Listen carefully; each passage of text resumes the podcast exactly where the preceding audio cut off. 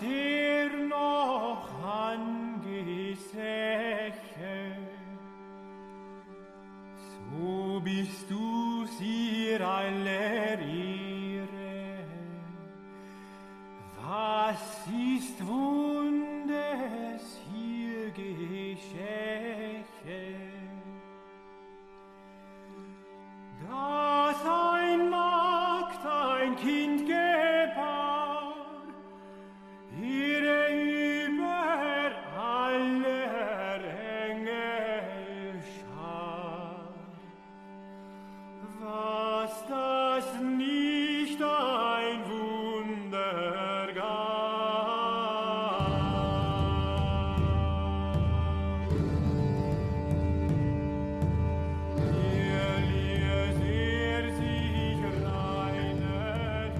This is The New Right, a podcast for the lost arts, reclaiming the literary holy land from the heathen. This is Matt Pegas, And this is Dan Baltic.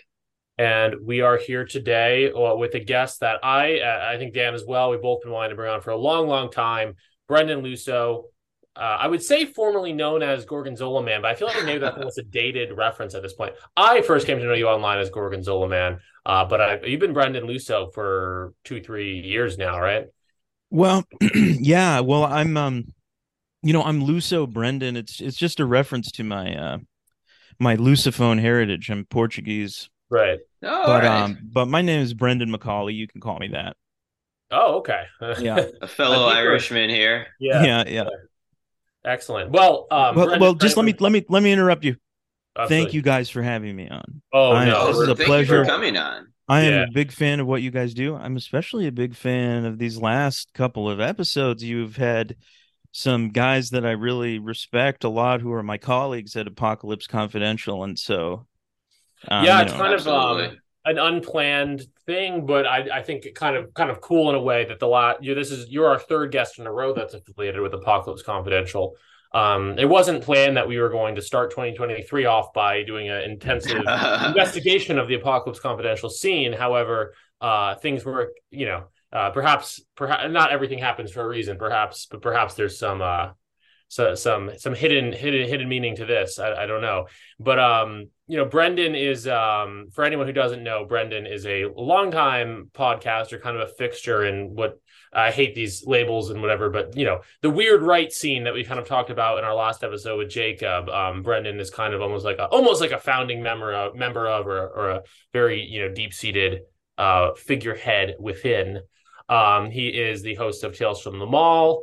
Um, he is a frequent, as as Dan has described himself, a frequent uh, contributor to Twitter.com.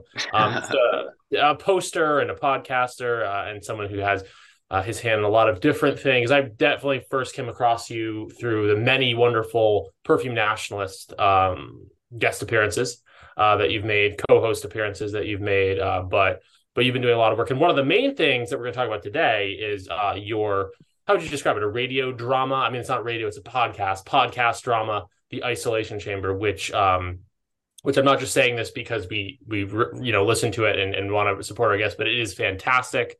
Uh, it is a Absolutely. work of literature um, every bit as much as as the books we cover um, and everyone should check it out uh, it's uh, about 12 episodes uh, you can you'll, you'll get into it fast and we'll talk more about it but uh, brendan is all so much. things yes Yeah, yeah. I I don't shy from the term radio drama. In fact, yeah I I- I think I was calling it an audio drama for a while, but to me that just sounded um, you know, like like when you refer to your girlfriend as your partner.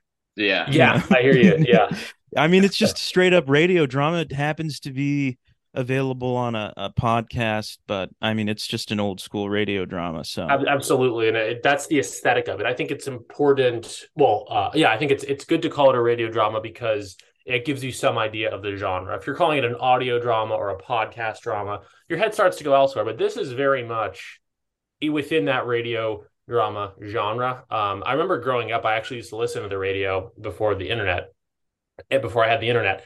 And i would occasionally be like skimming around uh, you know the i guess the probably the am dial but sometimes the fm dial. And every once in a while not that radio dramas you know i'm a millennial not that they were like a huge part of my childhood but every so often you'd come across something uh, that sounded a little bit like um a little bit like the isolation chamber. And the, the isolation chamber is a bit trippy, as we'll get into. You know, there's some very sort of psychedelic uh, and random aspects to it in a wonderful way. But uh, but what's interesting is I remember the kind of the aesthetic of that. Like it's, it's uh, sometimes, and I mean, I do mean this in a positive way. Like sometimes when you're when you as a kid when I would come across those like weird AM radio type things, it would it would feel like the isolation chamber. It would it would have that sort of random psychedelic element because you're hopping into a story midway. Um, and, and I just remember just thinking like, what the fuck is this? Like I listened to that as a kid, and the isolation chamber. Uh, I think does that to you too, but in a more intentional way, where where there's a surreal element to it, and um, uh, all that is to say, you know, it radio drama I think gives some idea of, of what this is. Well, you know, radio storytelling is often referred to as uh you know the theater of the mind Yeah, and that's yeah. kind of that's a psychedelic phrase. It's kind of unavoidable when you're doing when you're when you're trying to create images with sound you know and uh and so that was something that i wanted to embrace. You know the uh, the whole idea of um it taking place in a sense you know of, of portions of it taking place in a sens- sensory deprivation tank are actually inspired by um you know this kind of a psychedelic film that i really like called altered states Oh, I've Uh, heard of which is that. which is about a researcher who begins investigating sensory deprivation and then he comes across this kind of ayahuasca like substance while he's uh you know doing some research in like Central America or Mexico or something like yeah. that and then he starts injecting himself with that drug and going in the sensory deprivation tank and then it kind of turns him into a um you know it's and then it kind of turns into like a werewolf story after that because it's Yeah. because the drug is altering him at like a genetic level So and so- yeah. oh, sorry. Yeah. Go on. and so you know i am um somebody who has used the sensory deprivation tank as a Mhm. way to actually relax and unplug and have not had many visionary experience you know it's not it's not a psychedelic thing when i do it some people say that they have visions and stuff like that um but uh Yeah. but but it is like a way of en- i feel like the isolation chamber is a is a, a metaphor for a lot of different things what we went what we experienced as people when we were in our lonely par- Yeah. apartments yeah. during covid but also the the mindset that we have to enter in order to become more creative to to do to do Mhm. the creative work that we do Absolutely. And so to be clear, you actually have been in an isolation chamber. This is a, a uh, you know, uh, medicinal or whatever practice that you uh, occasionally do.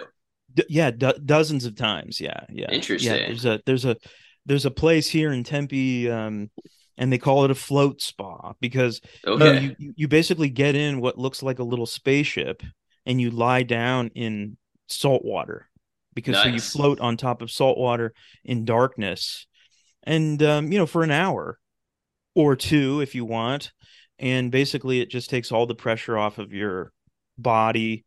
Hmm. don't you know because you don't have any stimulus it takes pressure off of your eyes and mind.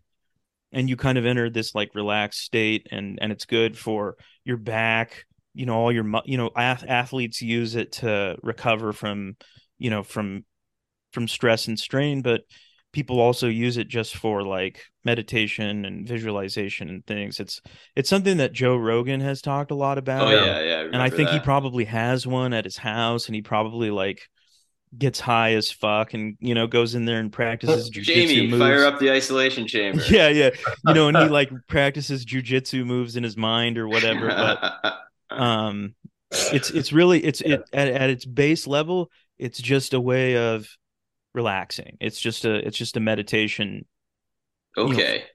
It a way uh, to me had some real corollaries to um as you describe it, he starts to hallucinate and he starts to uh in in part aided by pills that he's given, and we'll we'll get into this more later. But it has uh psychedelic uh, elements, these uh, isolation chamber trips. And for me, that there is a real corollary to uh psychedelic trips that uh, that I have had and it it felt very um very similar but we'll we'll get into that more uh more later I noticed in the notes that you you did want to kind of foreground Tales from the Mall a bit. Maybe um, we kind of like shift gears, hit Tales from the Mall, and then get more deeply into Isolation Chamber. I, I think that's a wise idea, just because I don't I don't want to. You know, Tales from the Mall is where you know I make Daddy makes the big bucks. Exactly. You know, and so I don't yeah. I don't want that to get lost in the shuffle. Yeah, the yeah. isolation chamber is free for all to to listen to and enjoy. And I agree, there's a lot to explore. Tales from the Mall is a talk show um, that I, you know, have have done for a, well well over a year now, and uh, and you can subscribe to it on Patreon.com/slash Tales from the Mall. And there's an archive of like 90 different episodes with some really amazing people, ra- people that your listeners would be familiar with, people that you've had on your show. Like uh, Howling Mutant has been on a number of times, Mhm. and um, you know, del- guys like Delicious Tacos. oh, I Sam didn't know Tacos was on. That's cool. yeah, um, Yes, Sam. Pink. Um, more recently, um, you know, we've had some, some, you know, and I've had all the whole uh, Apocalypse Confidential crew uh, on there. Recently, I had Tom Will. He's our poetry editor on there, and One and of his only episodes- pod appearances, from what I know, because we uh, invited him on Yeah. New Right, and he says he doesn't do pods. I believe him, but I think Well- you uh, you brought him out of his shell there. Well, you know, I only had to beg him a hundred times, you know, like um but uh but yeah, you know, all new episodes now are subscribers only. So if you go Gotcha. to patreon.com slash tales from the mall, what you're getting is a recorded phone conversation where I'm at the mall walking around and talking to some of these like anywhere anything from creative people who are writers and artists to e-girls to random friends of mine. So it's it's kind of a Yeah, no, I, I've listened to to a chunk of it. I would like I would like to do the uh, you know Jack from the Perfume Nationalist thing of actually listening to all of it. But I think I've heard maybe the first dozen or so episodes, and I, I should catch up. It's a great podcast. It's a great concept.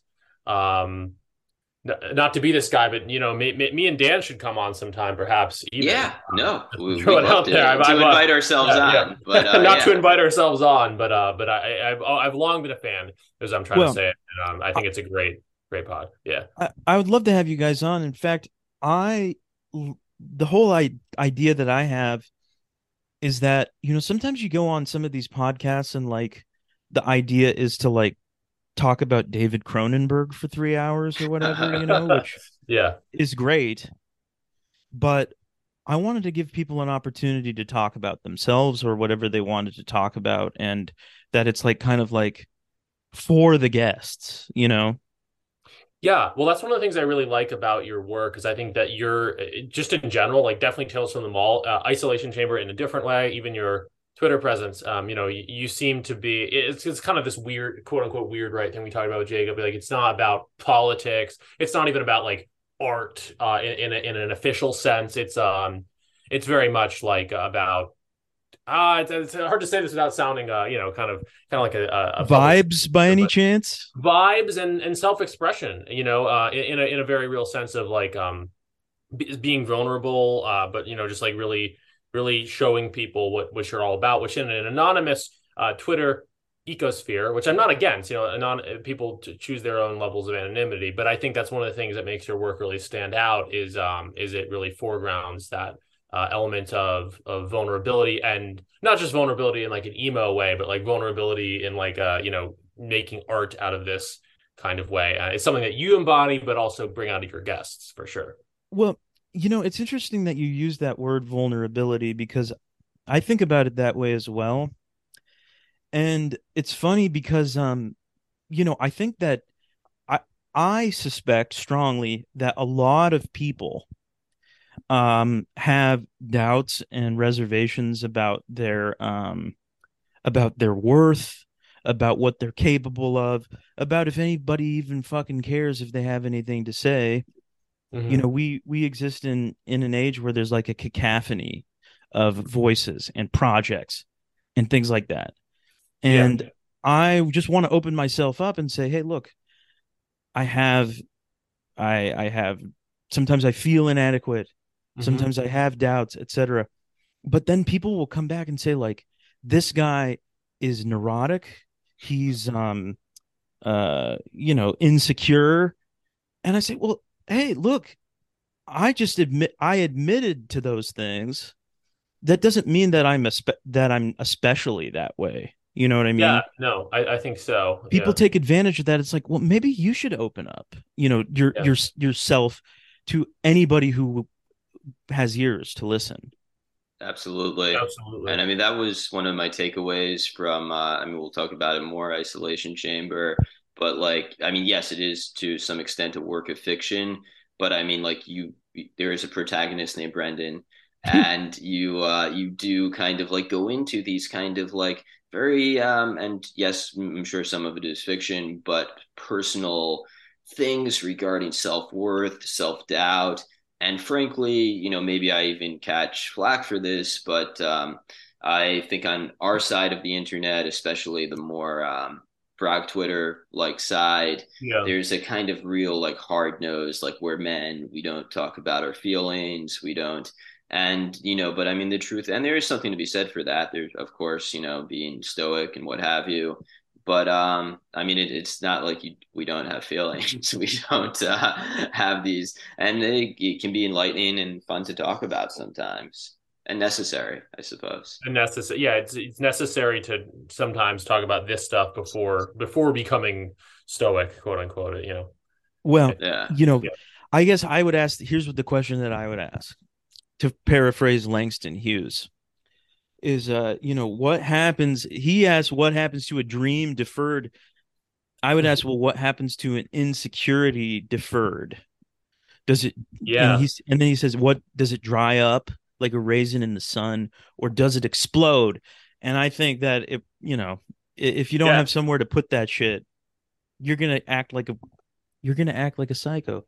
Yeah. Um, Mhm. that, by the way, uh, the the the protagonist of your book, Dan Nutcracker, who, by the way, you encapsulate so many um different strains of thought that are going through his head. There's a lot of, I feel like there's Thank a lot. He's experiencing a confusion of of influences, but the poor bastard, the poor bastard, um.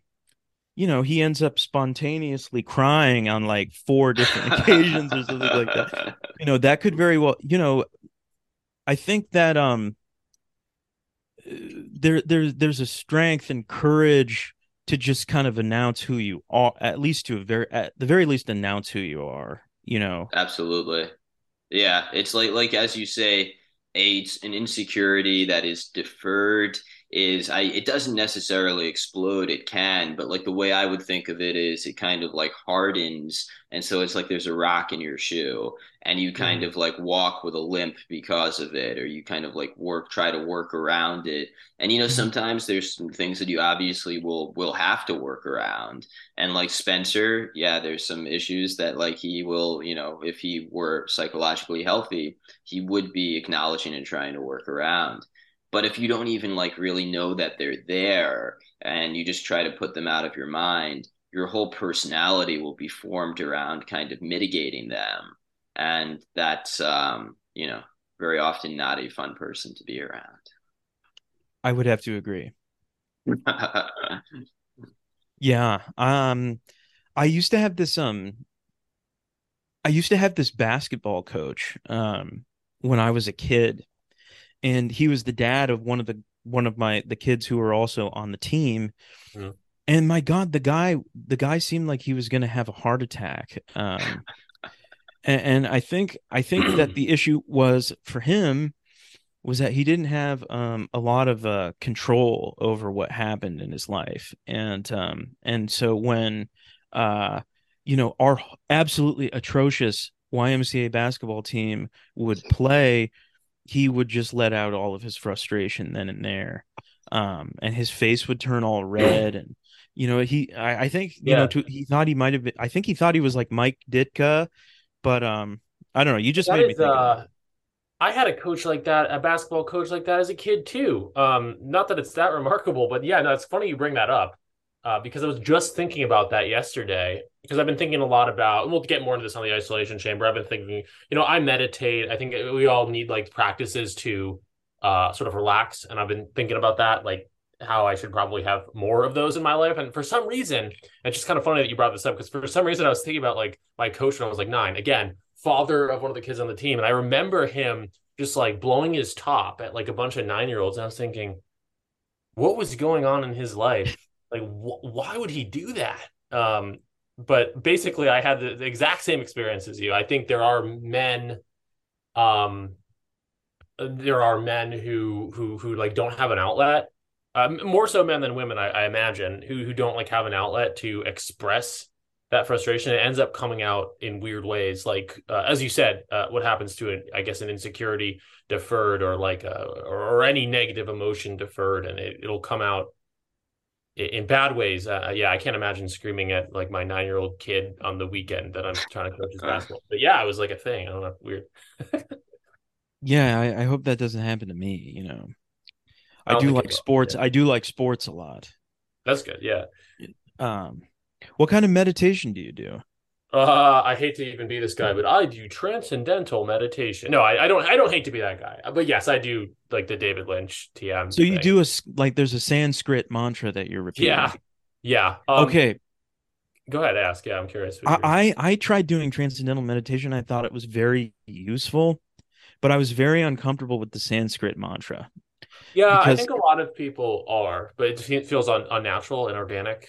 Well, I just thought, well, what am I summon? You know, like Oh yeah. I, you know, I'm I'm a I'm a Christian, okay, Yeah. and um, and so I didn't want to like step out on on um my God, so yeah, yeah. I was a little worried uh, about that, but uh, or something. Yeah. but I also uh, you know, you just the thing is, is that I think the Maharishi was a little bit cagey about. He was like, "Oh, the san you got the you got to do the Sanskrit mantra. Uh, it's just a way of using a phrase that has no meaning to you." Right. but it's not it's not doing you know it, it doesn't have any religious connotations and Yeah. i think that was a way of you know attracting secular Yeah. followers Oh, the yeah, go on, go on, go on. but i think that that it's been said by like people who are more familiar with vedic religion and hinduism and stuff that it's like well actually this refers to a you know a vedic deity you know this yeah. mantra or whatever which that's there's no problem with that it's just that that some people i think were like well he's not telling the truth about what this this is a topic I could talk on. I don't. Maybe we will because it's not irrelevant to the isolation chamber. It's something I've been thinking about uh, a little bit. I wrote. I wrote about transcendental meditation and, and David Lynch and some other topics on my Substack uh, not too long ago. Um, and in my next book, I will republish those essays. But it's it's something that I again I have been thinking about it. Um, and you know what I say about TM, like um, it just kind of made sense as like a meditation practice for me to take up um, because there's a simplicity to it. I didn't want to like get I didn't have like the time to like get involved with anything too too much more intense than that where you're like learning some some some intense meditation ritual. Like I like the simplicity of it. I like the practice of doing it twice uh, 20 minutes twice a day. However um I'm not necessarily like a true believer in Maharishi Mahesh Yogi uh, who, who's the founder of TM for those who don't know um or or just a lot of the other kind of promises of the TM organization. I've never had like a truly like psychedelic trip type. Well, maybe that's overstating it, but some people really say like I do this and it's like the isolation chamber. Like I, I visualize, I complete like it's like not ego death, but like approaching that, including David Lynch, who I respect and admire a lot. Um, I think it has different effects on different people. For me, I keep doing it um, because I, because it is just a convenient practice. And I do think it's benefited me um, but I'm not like a, a true proselytizer, so to speak. As to the issue of the the Vedic, uh, uh, the the like the possibly religious element, I've heard that too. I haven't looked into it too much. Doesn't scare me too much, but I think you're right that there could be, with the figure of Maharishi himself, uh, there could be some uh, dissembling. People have accused him of being a fraud in other ways too. Well- uh, including John Lennon, which The to me is Beatles. well yeah well that that song sexy sadie what have you Oh, done yeah. you made a fool of everyone the original lyrics were maharishi what have you done You exactly. fool. yeah. um Uh, No, it's I- true. I on. had a girlfriend. I had a girlfriend whose parents were evangelical Christians and they met because they were both TMers and in fact the her mom uh, had gone to the Maharishi University in Iowa as Yeah. her college Oh wow. and then they renounced TM and became evangelical Christians, born again Christians. As for David, okay, but I will say this, and I'm somebody who's practiced mindfulness, like studied mindfulness, Yeah. which is hard as hell, and not Well, that's that's what I do. By the way, I do mindfulness uh, only five minutes a day. But yeah, I, I think I think that mindfulness can be can be somewhat, you know, it's it it's a discipline. yeah, And mantra meditation puts you in a relaxed state. You, I mean, you just kind of just gotta hum that little mantra in your head, and the rest does the work. You relax Yeah. your body and mind. It's I find I found it much easier.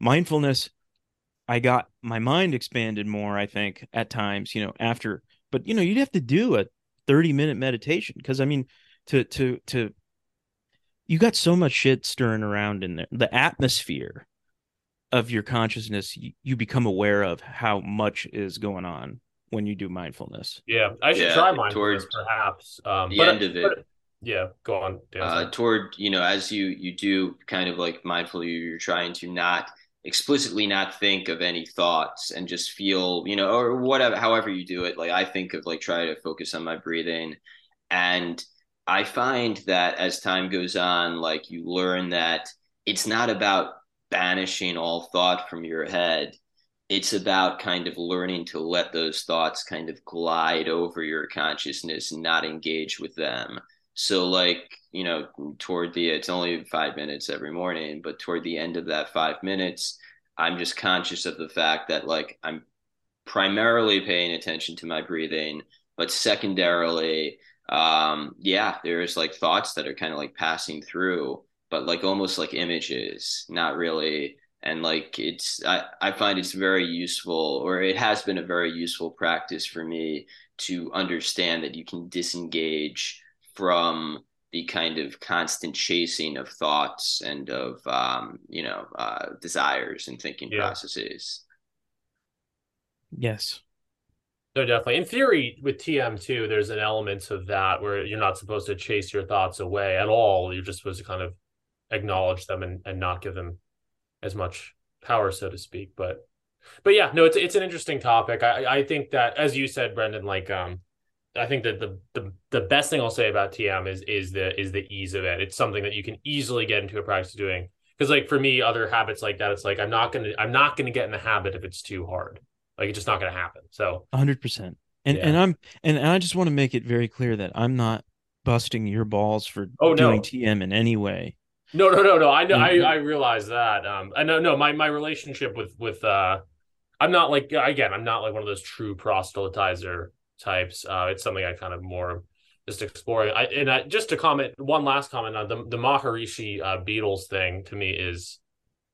I don't know, just very interesting. And then that uh, I, I I get all weird and esoteric about this, but like the fact that they made that song, um, "Sexy Sadie," which was Maharishi, and then George Harrison requested that John Lennon change it. And then one of the Manson girls like named herself after that song. Like to me, that's like, whoa, like what's going on there? Like you talk about, you know, uh, I don't think there's anything evil going on or anything, but like it's it's kind of it's kind of kind of interesting to me that it had that spiritual source, and then there was that renunciation of that, and then it had that weird effect. Anyway, I'm writing um not to not to grift here, not grift, but you know, not this I'm writing a new book, um, as as some some of uh followers of this pod know, and I write a little bit about. I read a good amount about meditation, uh, and I write. I even write a little bit about this Beatles uh Maharishi thing because I think it's Oh, interesting.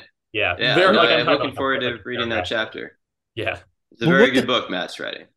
well what the hell happened there i mean like um what was So- their issue with allegedly, um, Maharishi had made some kind of um sexual advance on Mia Farrow of all people, who was also at the ashram.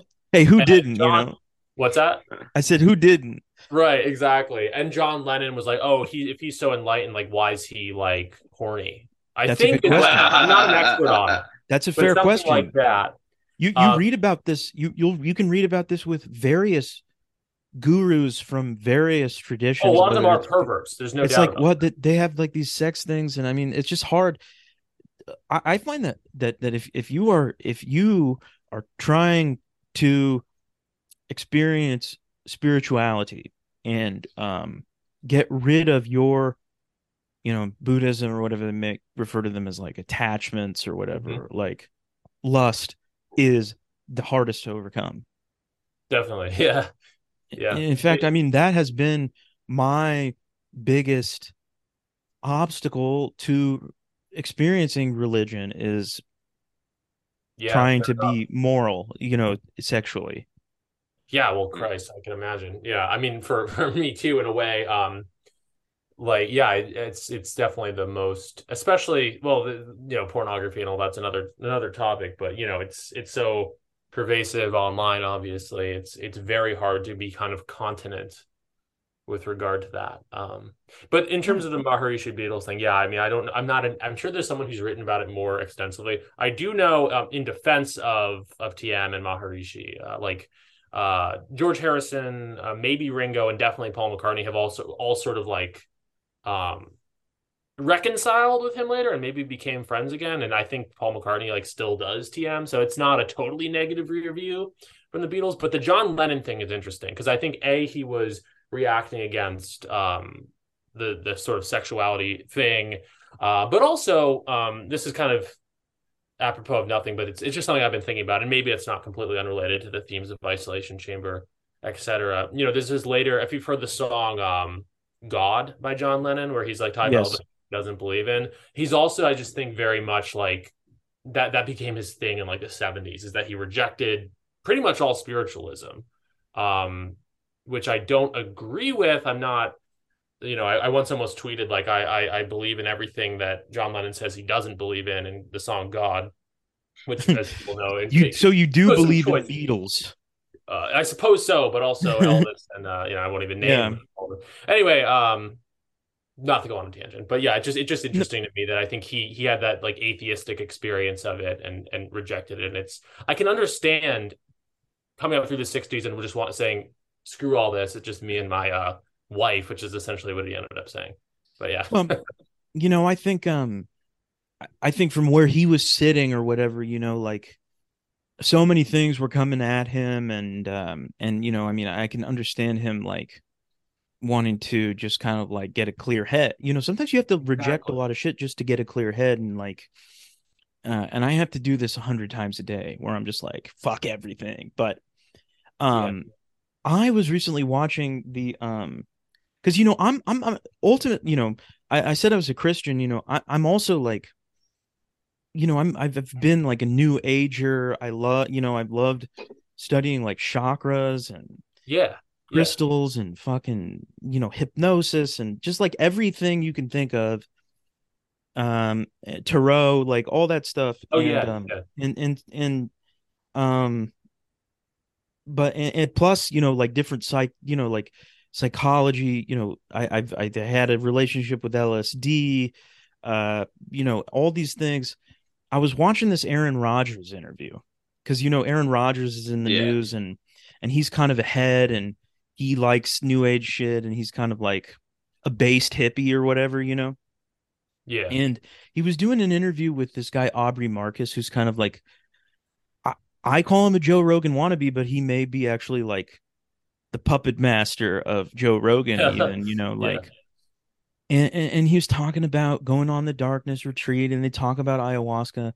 And something was irritating me about it even though i'm like you know like kind of a fan of of of that stuff and aaron rodgers yeah. in particular. And i thought you know what you know what irritates me about this is that it's not can that they're talking about all of these things to embrace the self better yeah. Detached oh, from a higher power. And it seems really like at worst narcissistic i know that's a term that we use a lot um uh you know but it just just kind of selfish. And um and so oh yeah definitely. That is the it, it kind of made me rethink my relationship with some of these things. Yeah, yeah no I, I mean there's with psychedelics there's definitely the kind of like drive to be like i'm gonna try them all and I'm going to maybe this one will help me more in this way and that one will help me more in that way.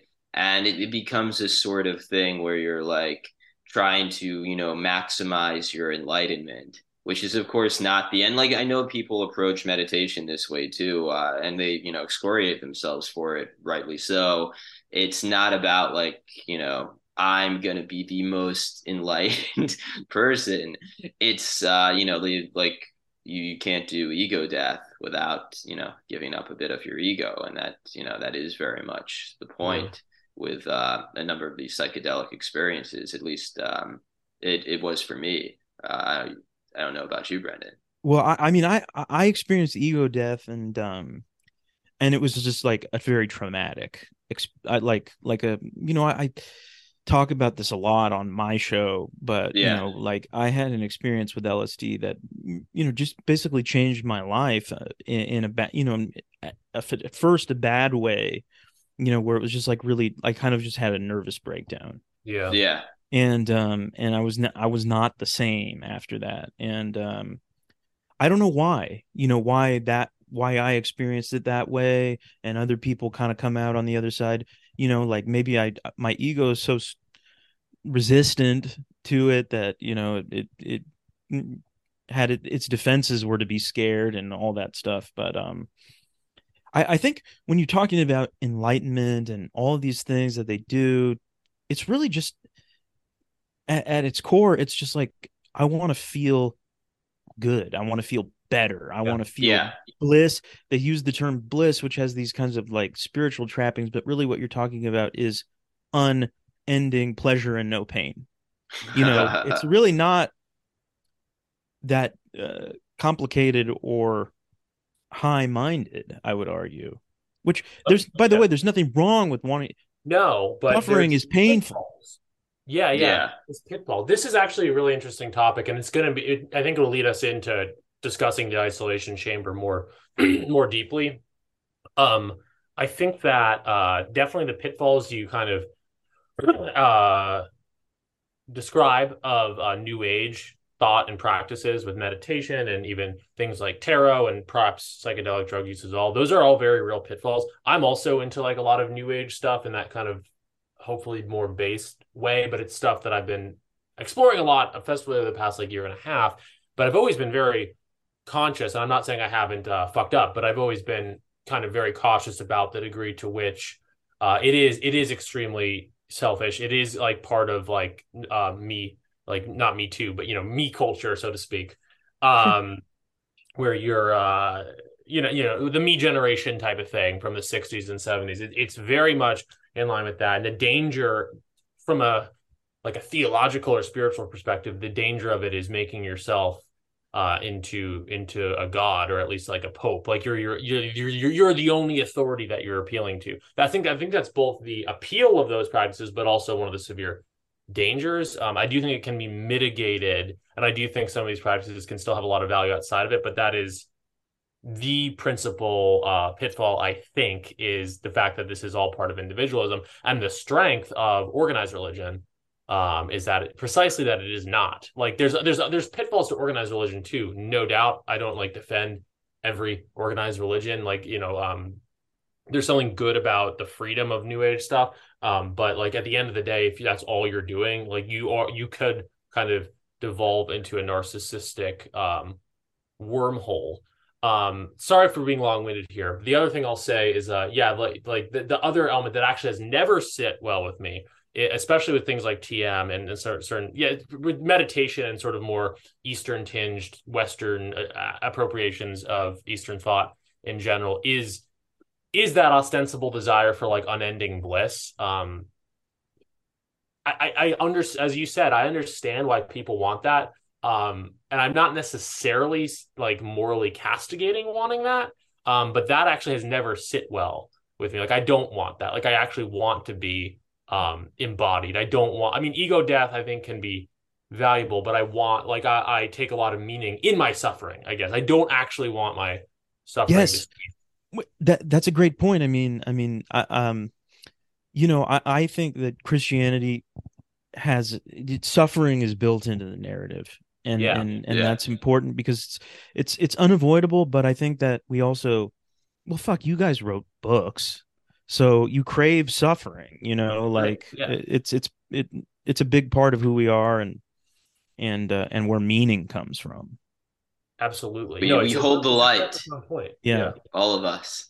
hold the light yeah no i mean that i i, I really like so to finish the point and to go on with what you're saying brendan like i really do like a lot of sort of buddhist or even hindu inflected practices i think they're like the most serious study of like the renunciation of will in the that the world has had and i think there's a lot of value in sort of suspending the will um but it, for me it can't be the be all end all um like just just it being in that state of bliss doesn't like like no like meaning comes from suffering i and I think that the value in the new age stuff, in the you know Eastern stuff, uh, a lot of it is um, for me. I think like they can be used as tools to sort of um, improve the mind, so to speak.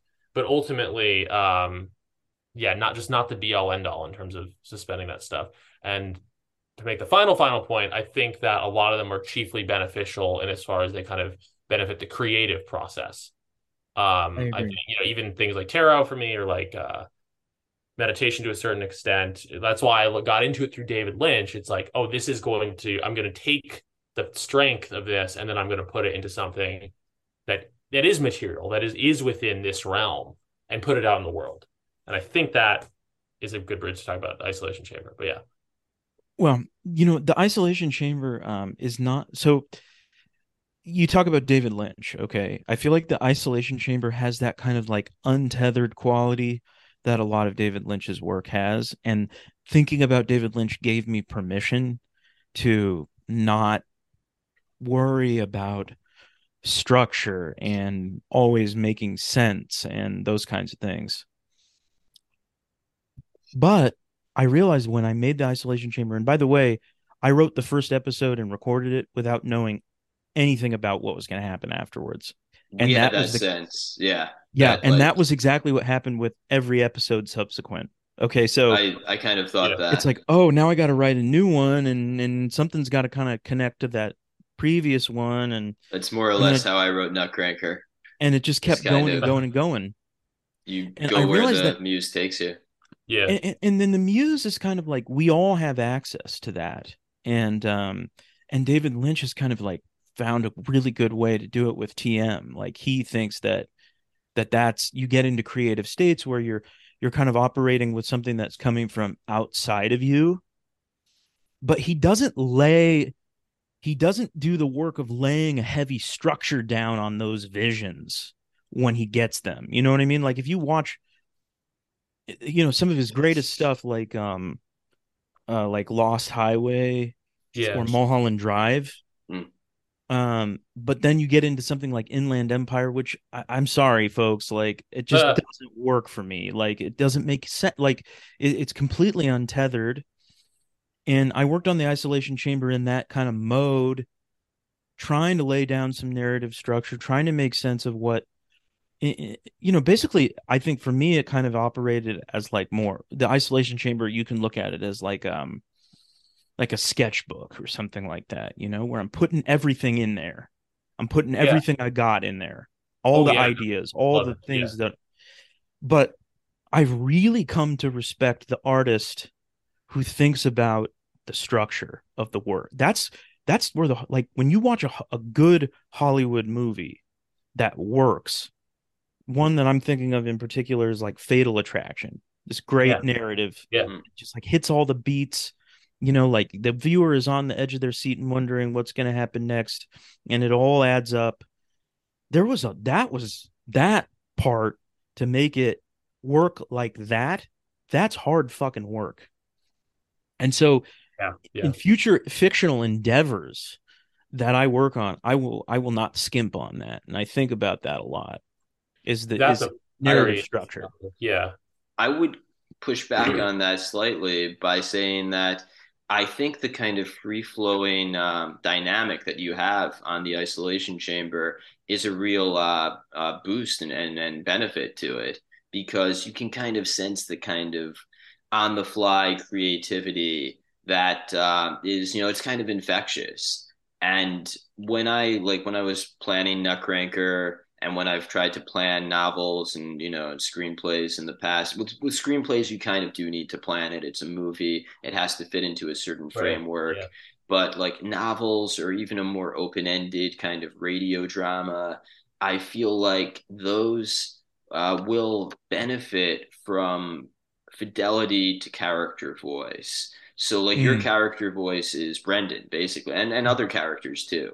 But like at no point did I feel like that uh the isolation chamber was really kind of like veering in a direction to satisfy narrative and untrue to the characters. Like by the end, when Brendan is uh, the world's best performance artist and he's become like a, a dick, like I I believe that turn. I like not not that I believe you, Brendan, are a dick, but uh, I, I believe that turn in the the radio drama, and yeah, it fidelity to your like your voice and your vision is kind of um, one of the big kind of benefits to um, not overly structuring a, a, work of fiction, so you can kind of keep it real through the process.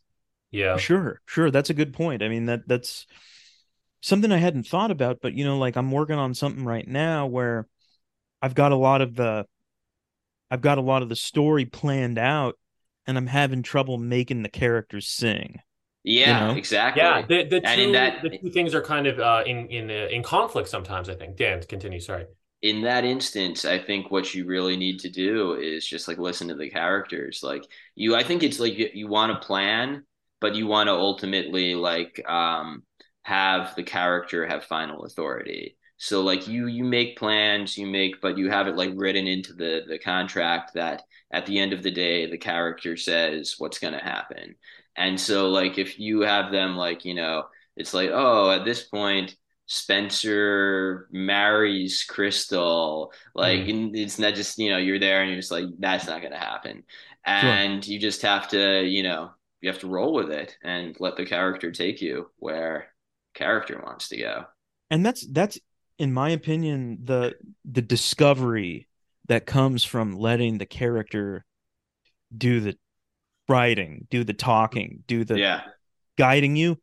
That's like the best feeling. That exactly. that's the best feeling. That's better than that that's kind of like what you're trying to get when you do you know when you get into like deep states of meditation or doing absolutely yeah where, it is where something's coming from outside of you in yeah yeah you're in and the zone. A, You're yeah, like, I love like, that feeling. Like athletes when they're like in the middle of like their one of their best basketball mm-hmm. games mm-hmm. or whatever, and they could oh. see everything all around them, and they're just like moving fluidly. Like for like for nerdy writer guys, like cat writing like you know effortlessly, hearing the cat. Sure. That's like our being in the zone. I think. Yeah. Yeah. Yeah, absolutely. I mean, I, I think that yeah, it's it's a flow state, and it's definitely kind of flow like state. That's what I was gonna say. Yeah, yeah seeking out of art, uh, but as well as also things like meditation too. It's it's like that nirvana feeling, uh, not Nirvana the band, uh, but you know what I mean. The that that bliss. Um, that well, maybe that's in that in maybe that's not to get not to split hairs. I don't know if that's like actually how Nirvana would be defined in an Eastern tradition. Maybe that's a more calm state and flow state state's actually more active. I don't know. It's it's following the Tao. I don't know. There's a million different frameworks to put it in. Um, it's all it's all good. But I, I was gonna say, I think that art is often, um, especially writing, but I think all art would have something equivalent to this. Uh, is is the is the, the the art itself is the art of balancing that kind of it's not like Jordan Peterson, like you know, chaos and order, so to speak. Like you have to impose that structure, but sometimes that's at odds with that more free flowing creativity. But the free flowing creativity doesn't always lend itself well to structure. And like a lot of art and a lot of the best art, some art leans too far in one direction or the other. You know, you have like formulaic television, which is not exactly art, but it's very well plotted. And then you have like Inland Empire, uh, which I might like a bit more than you, but I definitely hear what you're saying. Um, where it's kind of just a chaotic, like uh, surreal id and and then you have something like Mulholland Drive, uh, not to sound film broy about that, but you know what I mean. So Mulholland, like or even Blue Velvet, uh, perhaps even even in more plotward direction, where there's that great balance between the two things.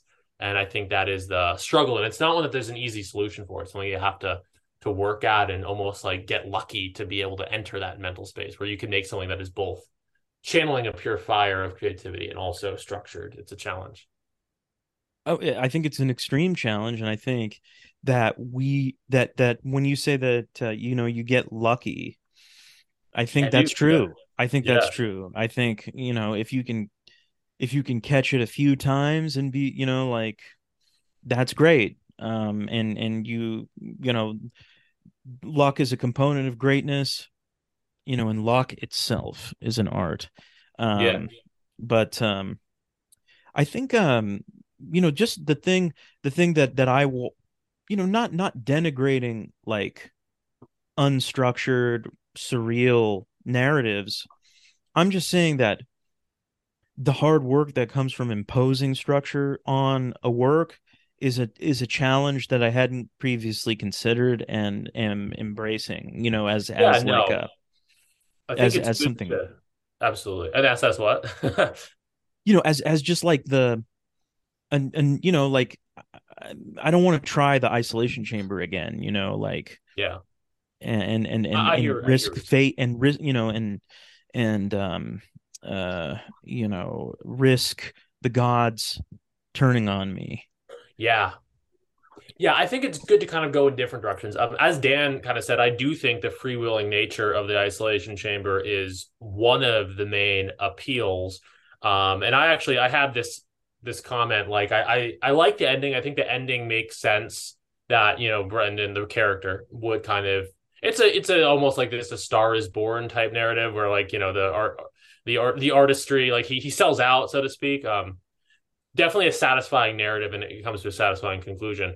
But I would say, and, and please take this as a compliment, that I, if you would have kept doing the isolation chamber for years, like I probably, you know, I would have obviously, yeah, I would have kept listening. Like I could imagine you going in just a zillion different directions. It would still be interesting because what you were doing was interesting.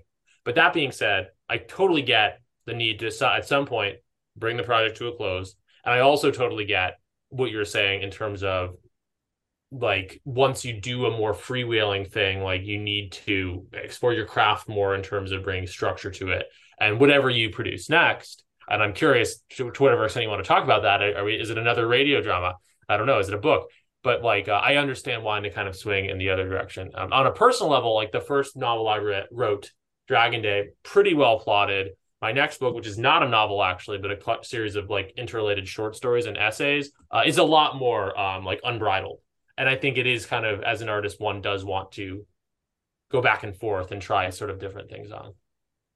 well the good news is that i am doing another uh, radio drama Great. Awesome. um Happy to hear it. I'm plotting it a little bit more tight. You know, I'm one, I'm just to take the stress out of it. I'm writing all the episodes first and then gonna record it, which, you know, like I mean that the thing was was that you'd get it put out I'd put out an isolation chamber episode and then it'd be like start all over again. You know. yeah. and that was a little stressful. Uh, but the other thing is that I want to. I'm that there will be elements of it that are retained, which is the mystery. You know, the mysterious, esoteric atmosphere. I'm gonna gonna try again. good. Good. Um, Again. True detective vibes here. Yeah, yeah. That's a good way of looking at it, actually. You Like know, season yeah, two. you know, season two was the best season. So yeah. Yeah, well, and and my Isolation Chamber. and not only that, but we're gonna get um Black Irishman Colin Farrell for the. I thought you were gonna say. Black Irishman Howling Mutant. Ha! Well, he's yeah, he's kind of the Colin Farrell of my my uh, um, Colin Farrell, I have to say, would exist very nicely within the uh, Brendan Luso expanded universe. Yeah, totally. I'm a fan. I'm a fan. I'm a big fan too. I, I Oh. saw like um probably mutual friend uh or mutual Twitter follower at least uh what is what's his name um Filthy Armenian uh, really hated Banshees of Inisherin and I kind of get why he did but I do really like seeing Colin Farrell and everything. yeah. Yeah, good acting, but yeah, I wasn't a huge fan. But yeah, That's, not uh, not to go on here nor tangent, there. He just Well, he was- has that vibe. He has that ice that that isolation chamber vibe about Well, him. I was upset about the Batman because he was unrecognizable. Like I was like, oh right, I forgot about that. he, as the Penguin Yeah. of all people, yeah, which I can understand why. You know, everybody wants it. You know, now that Heath Ledger is like a- ascended to like God status because of the Joker, like everybody wants a crack at a Batman villain and like will put on a fat suit or whatever. But I need but but you know, some actors are like, hey, get it, you know, get him in a fat suit or whatever. Bobby De Niro, like, make him into a Yeah. new guy. But other people have just like that raw appeal of just like who they are and how they look. Yeah, That's more of what Colin Farrell is. So I don't agree. don't Yeah. put him in a fat suit and give him a New York accent. No, that was not. Yeah, I do like Paul Dano. I mean, maybe it's kind of Reddit or like a predictable opinion. Maybe everyone said this, but I thought Paul Dano was pretty striking in that movie. interesting. But yeah, Interesting. no, the Colin Farrell wasn't. Yeah, it's kind of forgettable, unfortunately. Yeah, yeah. I mean, I, unfortunately, it wasn't like a great movie. You know, it was like was good, but yeah, it was had- good. It was yeah. good, but it was and for, and it was like two movies in one, kind of. You know, Sort of, yeah. The- but uh, yeah, I, I was Anyway. hoping. For, I'm a big Batman person myself, you know, and uh, I, I just was like a little let down by that particular property. Yeah.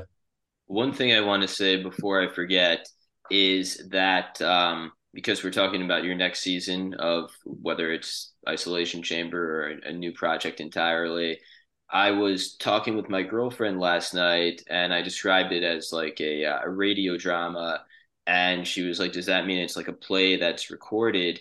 And I said, Well, actually, kind of not, because like I have some background in the, the industry and or whatever. And as such, I've like, I listened to a good number of recorded plays.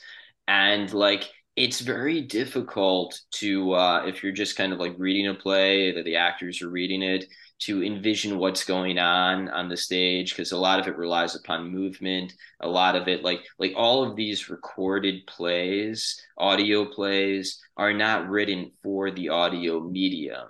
So it just it kind of falls flat. It doesn't in, and in some instances doesn't work at all.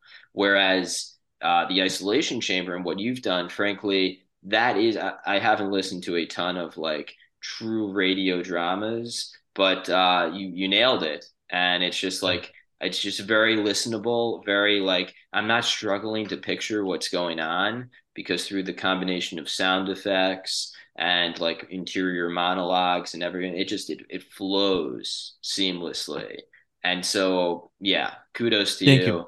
that you know you, you've really nailed the radio drama Yeah. and Thank you. I, I can't the wait to see the next said. one Yeah. theater of the mind yes Well, you know, there's two things that go into that. One is that when you're writing it, you know that you won't be showing anything. So you put things in the characters' mouths to describe the atmosphere. The other thing is that I relied on not one, but three different producers to make the the soundscape. The first one is Oh, this okay. guy, this guy Eric Harris, who created the show. You know, we kind of created the show together. In fact, uh, he had come to me right about the time um, that I was uh, doing that I was about to do the Elroy Boys, and uh, and he said, "Hey, man, I've heard you on." these various shows you know doing guest spots or whatever and i think you should have your own show and i was like well and, and he said and i'll do he was a he's a music producer and musician and he N- said not the do Columbine killer, just to be clear.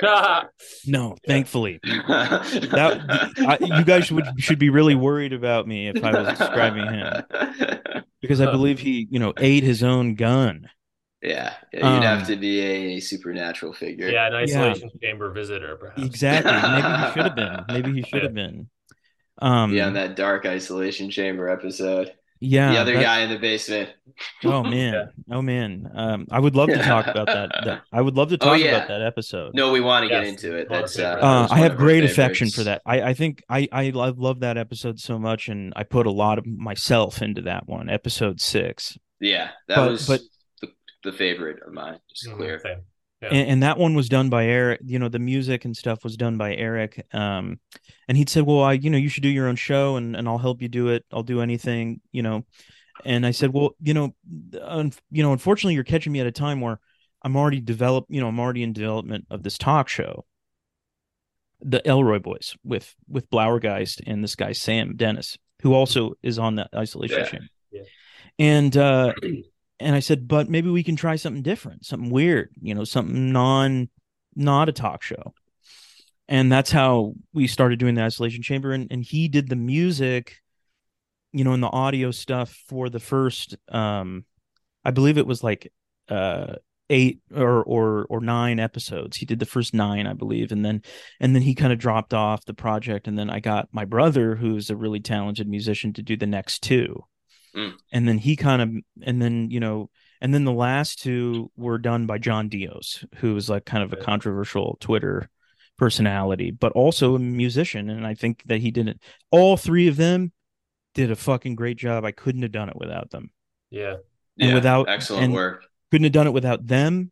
Couldn't have done it without all of the people that were on it, which I mean, there's like too many to name, but A lot Well, of real what people are so talent. cool uh, about it. like Mutant is like I know that he has a, a great Twitter, you know, presence. It's one of the funniest Twitter accounts out there. But he's a really good actor too. Like he's Yeah. hilarious. Like that line where he's just like, uh, "I'm gonna stick my hand up your wife's ass." that was just it was just hilarious. It's uh, yeah. There's so many like lines. Like I thought that Mutant walked away with it many times. Well, you know, and and on the very last episode, finally, um, my mom is played by uh this woman Martina Martinez, who is Oh, yeah, we- Yeah. she she wrote um she wrote the story for Terror House called Paco that's really good, and she was just on Tales from the Mall, which people should subscribe and listen to that. But um, and she Yeah. was on it before. I didn't realize Uh, that was her. That's. She's an Yeah. incredibly talented. Like she just destroyed this part. Oh yeah, she was And- great as your mom. and so I'm writing a play uh for her a real like I'm hoping a stage play that she can be in and that will yeah so hopefully that She's a great actress. Yeah. she's really talented really really good but there were so many great people I mean eh, you know I mean there wasn't anyone that I would like you know I mean I just thought i i some parts I wrote with people in mind other people filled in the role and did an amazing job and um yeah but that but that you episode yourself were very good. Like Thank you, uh, kind thank of you. like teasing out all of these kind of insecurities while like kind of still like maintaining a kind of likable stage presence. It uh it was it was really good. Well, can, Yeah, and then let me tell you, let me tell you something about. I finally, you know, I s- I started it in like February of um, twenty one. I think is when the first episode came out, and the last episode just came out this year. And there was a significant delay between certain episodes, um, but uh, I wanted to close the loop on it because all many of the crazy shit that I write about in the isolation chamber it like opened up a portal in my life where these crazy shit would happen to me. Oh, not always good. And and things that happen on the show would happen to me and it happened to other God. people that were involved in the show and it was like i gotta put the lid on this motherfucker or oh, else damn. weird shit's gonna keep Yeah. happening you know what i mean like That's wild. you know women coming to me and being like i like you because you're uniquely sensitive and sweet women tricking me you know um you know like that that art journalist monica or whatever you know tricks brendan in episode six relationships you know friendships and things imploding people dropping off char- people who played characters acting out the, the things that happened to them between me and them on the show happened between me and them in real life Holy Wow. fuck. I had to close the Like a lid tulpa. it's like yeah like the show had a power. Yeah.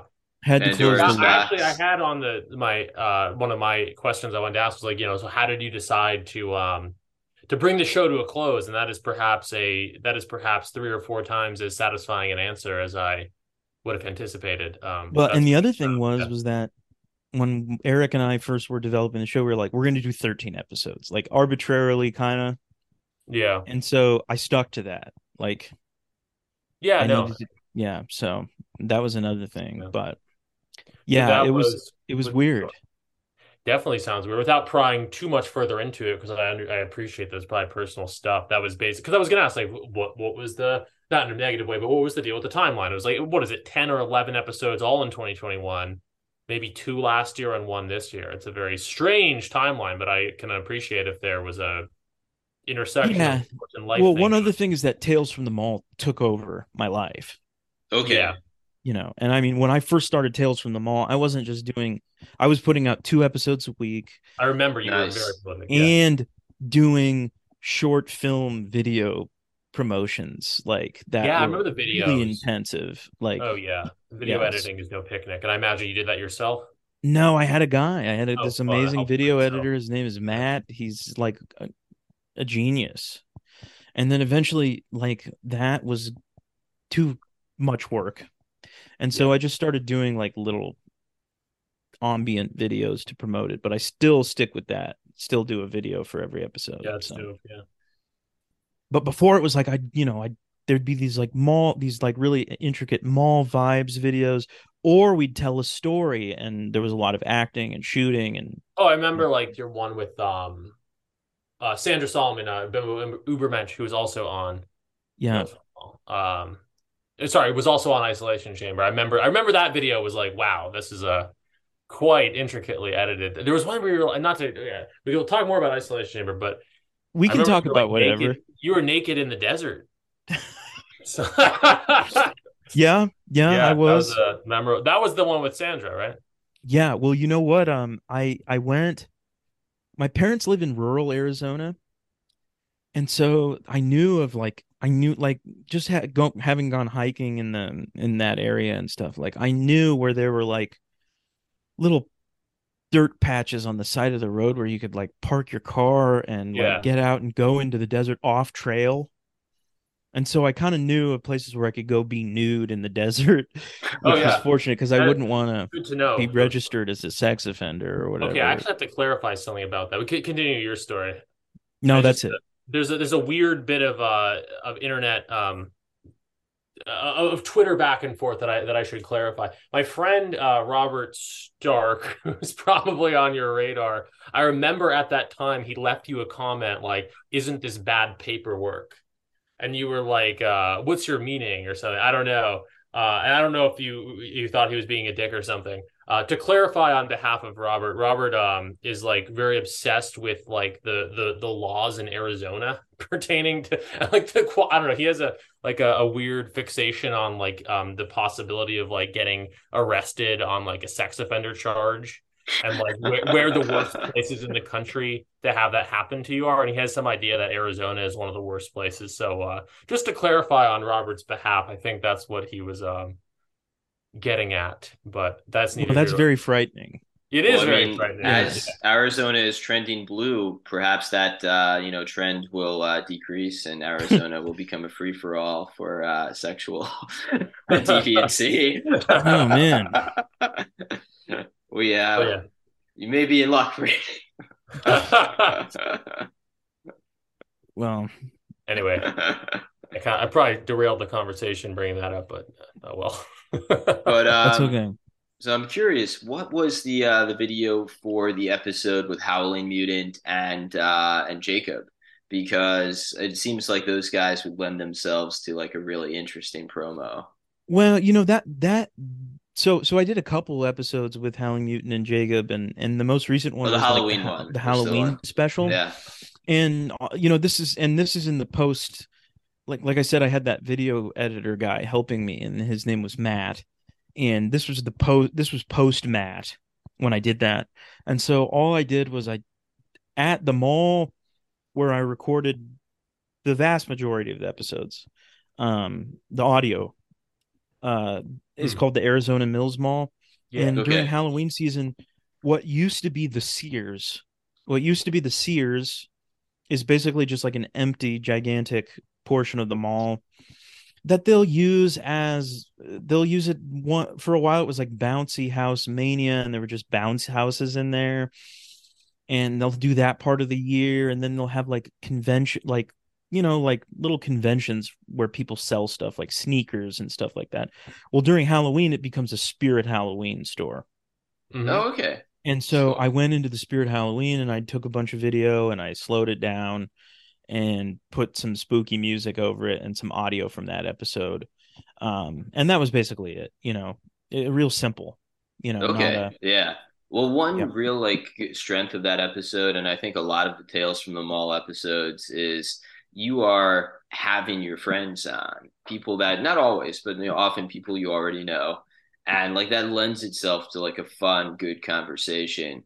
Like uh, for instance, I think on New Right, I mean, we haven't had. I think I'm. You know, people will be upset if I'm wrong here, but I think our only return guest was Kevin Kautzman so far, and Right. I think our second episode with him was, um, you know, a lot more, you know, entertaining than our first, just because we had like that rapport, we have that, you know, kind of friendliness back and forth going, and like that's like perfect. Like if you can build a big network of like interesting people and just have them on again and again, like you're gonna get the best conversations because that conversation between you, Jacob, and Mutant like you were just like really just shooting the shit and it was like it was fun and like like there is that moment where like um mutant i think was talking about dressing up as terrorists for halloween or something or maybe it was uh, jacob i, I forget who was dressed up as the uh the terror the ayatollah or something but like you guys just like you know dunking on it and riffing it uh that was really funny Well, I'm glad you think so. And yeah, I mean, I love to have my friends on the show. I, I love to have Jacob on. He's he's a really close friend of mine who, you know, I know, you know, like I've I've been to his house a few times and um who by the way is like one of the most visionary people I've ever met. And Hmm. Apocalypse Confidential and all of its success is because of his instincts and his vision and getting the right guys awesome know, yeah asking the right guys like Max Thrax, who you had on, and Yeah. and all of the guys, you know, Tom Will, yeah his books editor that we've got. His name is Bill, and he's been on the show and will be on my show. And Hermes Thurston, who's like kind of a, you know, he's like he knows a lot about Web 3.0, and and Yeah. then um, we've got this guy, um, uh, this new guy Tolly, who's going to do some merch for us, and he's a character, and I've met him. And then Dawson, who's the fiction editor, who's just like a really oh yeah, Dawson. I know him. a Yeah. savant, you know, and and and so it's and, and I think that's a testament to Jacob where he's like he knows who's going to be good, you know. yeah Yeah, he seems like a real kind of, as you say, visionary and like someone with uh, a sense of like uh, being a, a quiet leader. Like he knows how to direct people. He knows how to like pick the best people.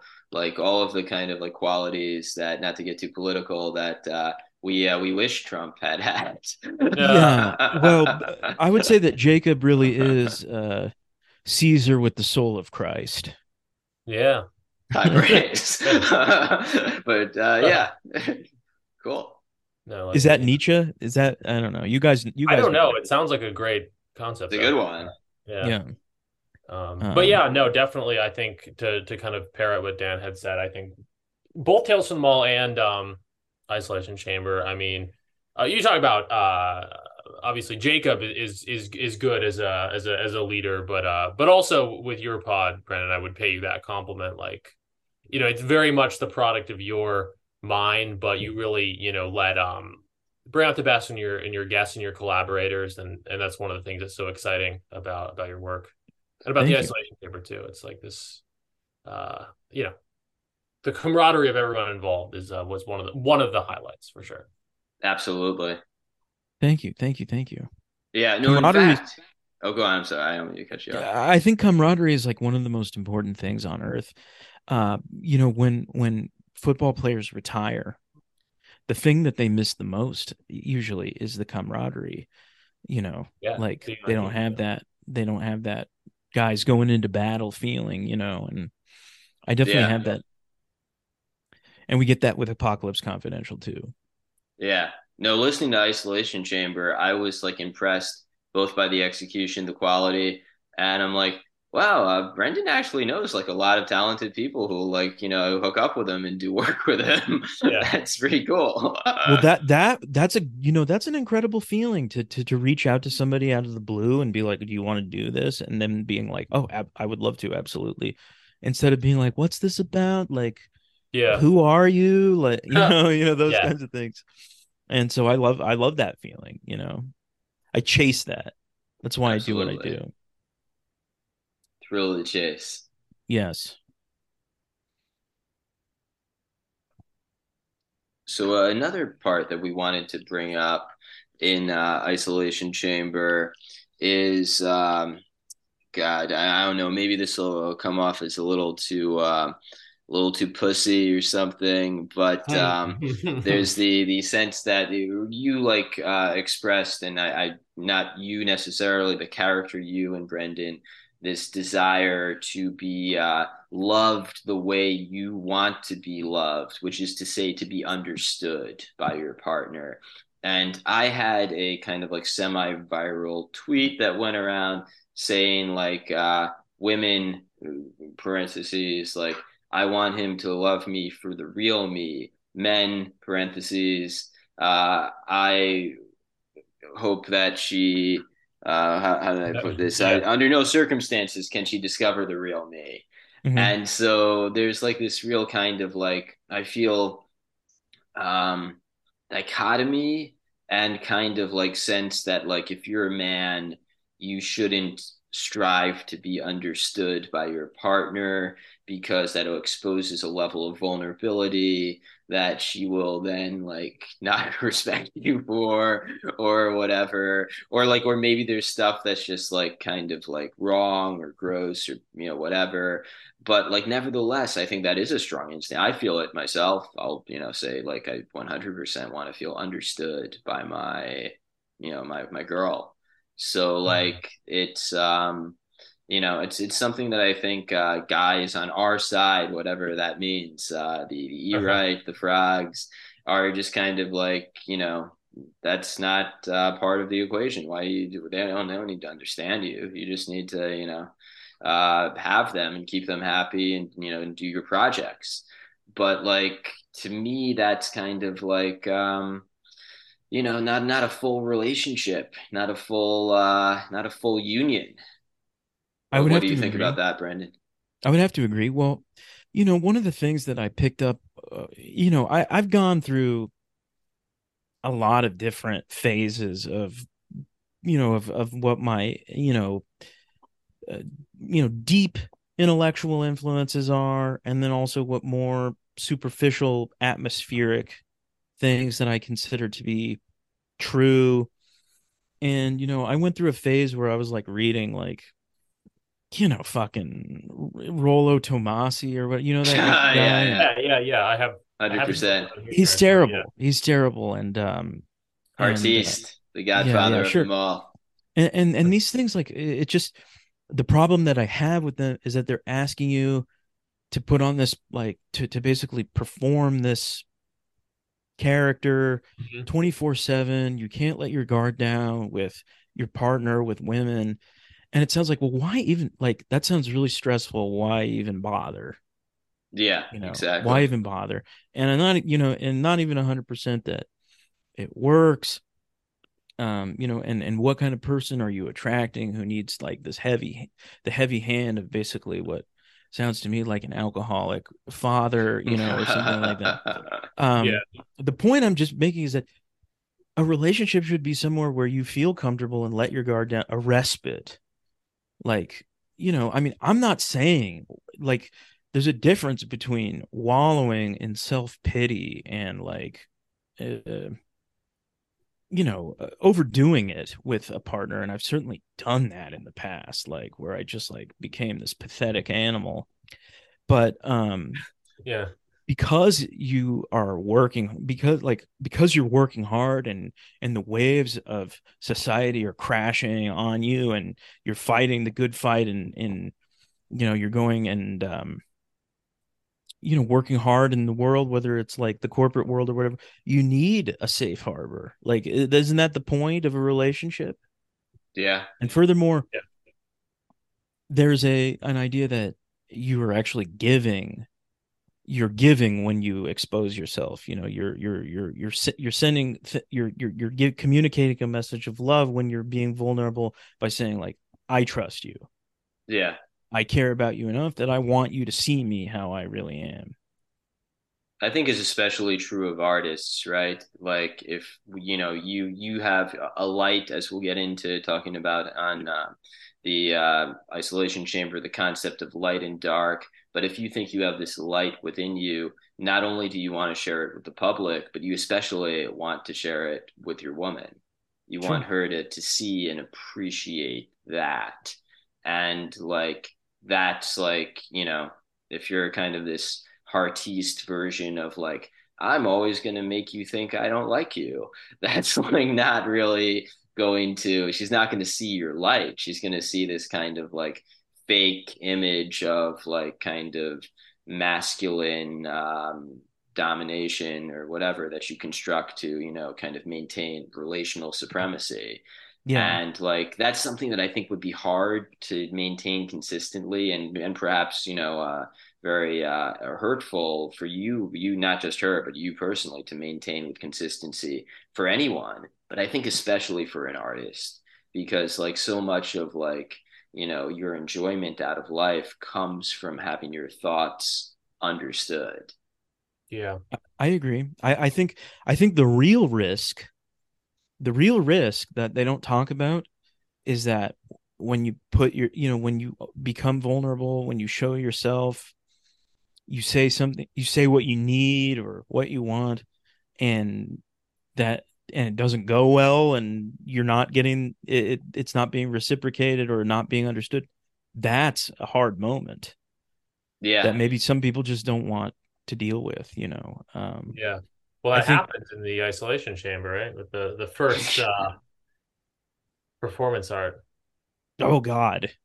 Well that was a bad like you know like i had this idea that it was i you know i don't know um i don't know what changed um but just this idea that uh you know that brendan was kind of a you know he wasn't too self-aware and and his ideas were bad you know a little yeah. spencer-esque yeah yeah exactly you know that definitely definitely that um i think uh you know it's just I, you know when i when i read stuff like um like the that the that red pill stuff or whatever it's just like yeah. asking me to act in ways that are foreign to me and i don't really want like i'm just i don't even want to be that guy like if that's the price to have a relationship a price to be with women like I, I just like maybe i don't first of all there's 6 billion people on the planet so uh you, you know for this to for for this to encompass so you know and I don't yeah. know.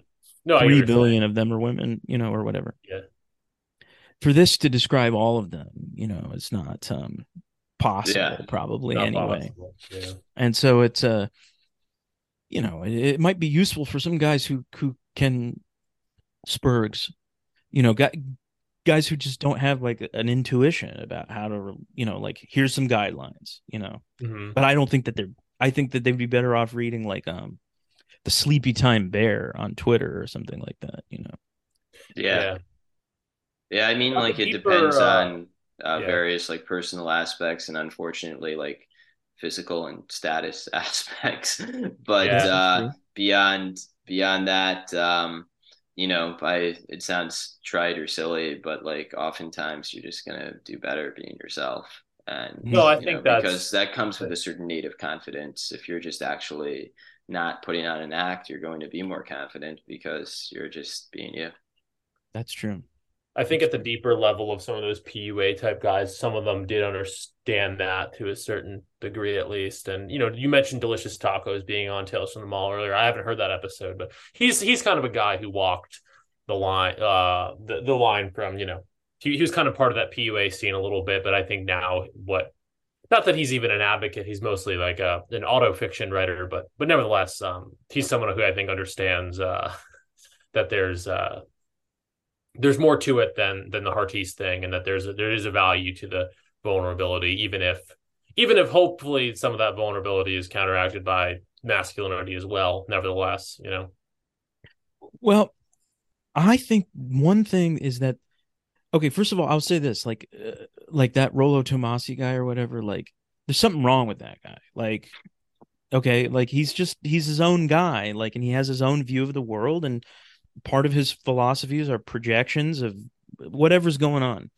The Heartiste thing seemed to me to come out of a context of like that like mid Atlantic PUA scene, like a Washington D.C. Yeah, there yeah. was something where on. it was like we live in, you know, like like we're just we're just trying to get laid at nightclubs and we're dealing with women that we don't even really care about and DC is a cesspool of, for dating anyway so this is not a context where we can really explore all of the dimensions of male female relationships we're just talking about like here's a, a way. To, specific time and place for yeah, sure. yeah, yeah, yeah. And it's good. I, I mean, uh, not even to get too derailed on PUA stuff, but as we, No, it's one of my we get our favorite second- topics, by the way. What's Oh, that? cool. I'm a Yeah. scholar of the of PU. Yeah, no, I mean, I think pickup. And I have both. Not that I'm both- good at it, but Yeah, no, I think a lot Or of us tried it even, really. stuff. Yeah, no, same, same.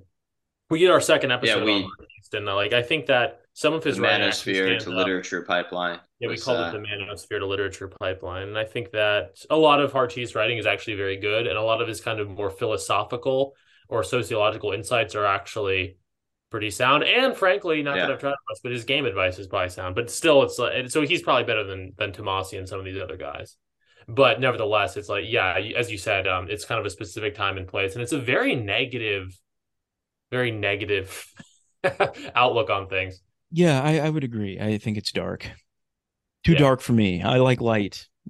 Right. Well, I think we wanted to talk a little more about some of uh that that element of isolation chamber, the the interplay of dark versus light. Dan, you had a way of putting it, you know, and maybe it's a silly maybe it's a silly question in a way, but you know, do you that I guess that idea of the artist as the bringer of light. And we've talked about this a bit already, but the Yeah. artist as the bringer of light really really resonates.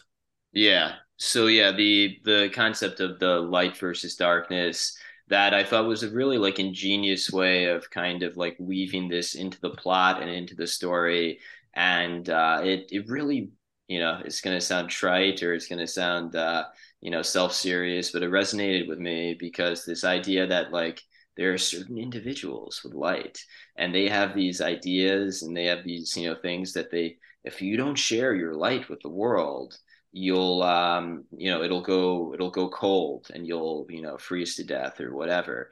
And it it resonated with me on a few levels because like they're kind of you know i've at times like maybe earlier in my 20s or whatever kind of felt like um i wished i had light but i wasn't sure. And it's like you know you kind of like you think like oh i think i have the makings of someone who has light and can contribute. But then you like kind of sit down to do something and you're like well none of this is any good. I don't know how to hmm. organize my thoughts. I don't know how to but then like it got to a certain point where like probably around the time where i wrote nutcracker where like my thoughts really began to crystallize i kind of like developed a worldview and i'm like well actually now i truly can write what I want to write, and I, I'm ready to really start contributing my my light, as it were, to the hmm. world.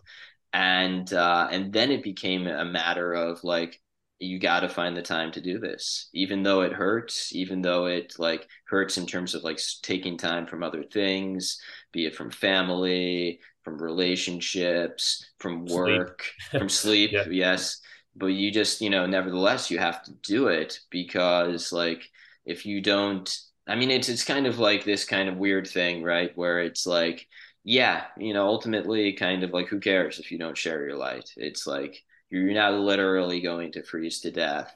But the thing is it's kind of like and this gets into a little bit of you know uh, religion perhaps or something.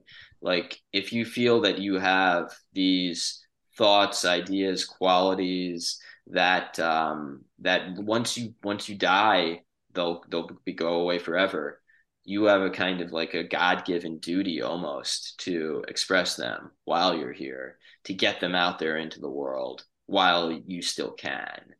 And like that's why like at, when i was done with nutcracker i like i felt a great sense of relief. I felt a sense Yeah. of relief that like okay you can uh, not that i want to but like if you got hit by a car tomorrow and there were no more Dan Baltic uh, well, you got Nutcracker out, and that will Yeah. live on. And that's just kind of like, whew, I did it. I still don't have children. Gotta get working on that, but I got Nutcracker out. Yeah, yeah, I agree. I think I think that it's like would be um wrong. It would be selfish if if you had any inkling that you had something to say uh, that people needed to hear that you don't say it because that was a big thing for me um uh, was just that oh well I'm just everybody has something to say you know and and and everybody's saying something. Everybody's got some project. That's what it feels like right? Because Right. because when you're contributing to a space where it's kind of like creative a, a community of creative people well of course everybody is making something. That's the community that you're in but it feels like that every that all 8 billion people on earth are doing that and so you kind of feel like you don't want to like contribute to the pollution you know you yeah, no, almost I've look had at that it feeling too. as like I, I, pollution yeah, I've Yeah. actually And- when Dan, for I think I've said this on this pod before. When Dan first said we should start a podcast, I was like, "There's too many podcasts," but I'm glad we did it, of course. So yeah, I, I get what you mean. Like I've had that sense, uh, but I think you're also right that it's maybe a little artificial. We're on a creative sphere of Twitter, and yeah, of course. What else are you gonna do? You're just gonna post about politics all day? No, you're gonna have some kind of project, some kind of podcast, some kind of writing project, probably both. Yeah. um, and it's yeah, it- it's nothing to be dissuaded by. I think I've said this maybe on Astral's podcast or somewhere. But the way to look at it isn't like, oh, there's too much. It's like you gotta actually, you know what, um, Brendan, I think you talked about this maybe with John Dios or someone who's a musician. How I actually it's res it stuck with me on Tales from the Mall. How it's like you almost have to look at it, and it's almost a tired metaphor, but still like the like the punk scene, quote unquote, or like the independent music scene, where it's like, yeah, of course everyone has a band and people open up for each other. Um, and maybe there's only like uh, a hundred people in the crowd, but like you're still playing to those people, and you got to embrace that. Um, you got to embrace the the multiplicity of it, and you know you're not going to listen to everything. You got to find your people and stay with them, uh, because yeah, everyone is bringing some kind of light into the world, uh, as gay as Well, that may sound. and the other thing the other thing that you have to do is and, and it sounds like dan you did this you know when you were just what you were just describing. Uh and i re- i heard this from a guy who's an actor that in order to be good uh you have to assume your own brilliance.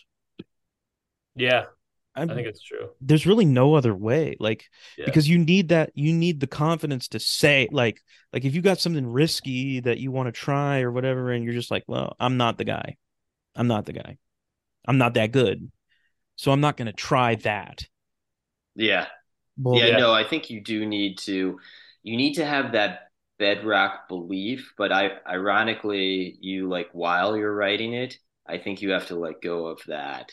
So like if I'm writing something and I'm thinking like this has to be really good, this has to be, you know, live up to my expectations, I'll just get too in my head and I won't be able to write well. Yeah, So when I'm writing, I just tell myself, you know, this is probably shit. You're probably gonna, you know, just keep only, you know, read it yourself, never share it with anyone. So just like go wild, go buck wild.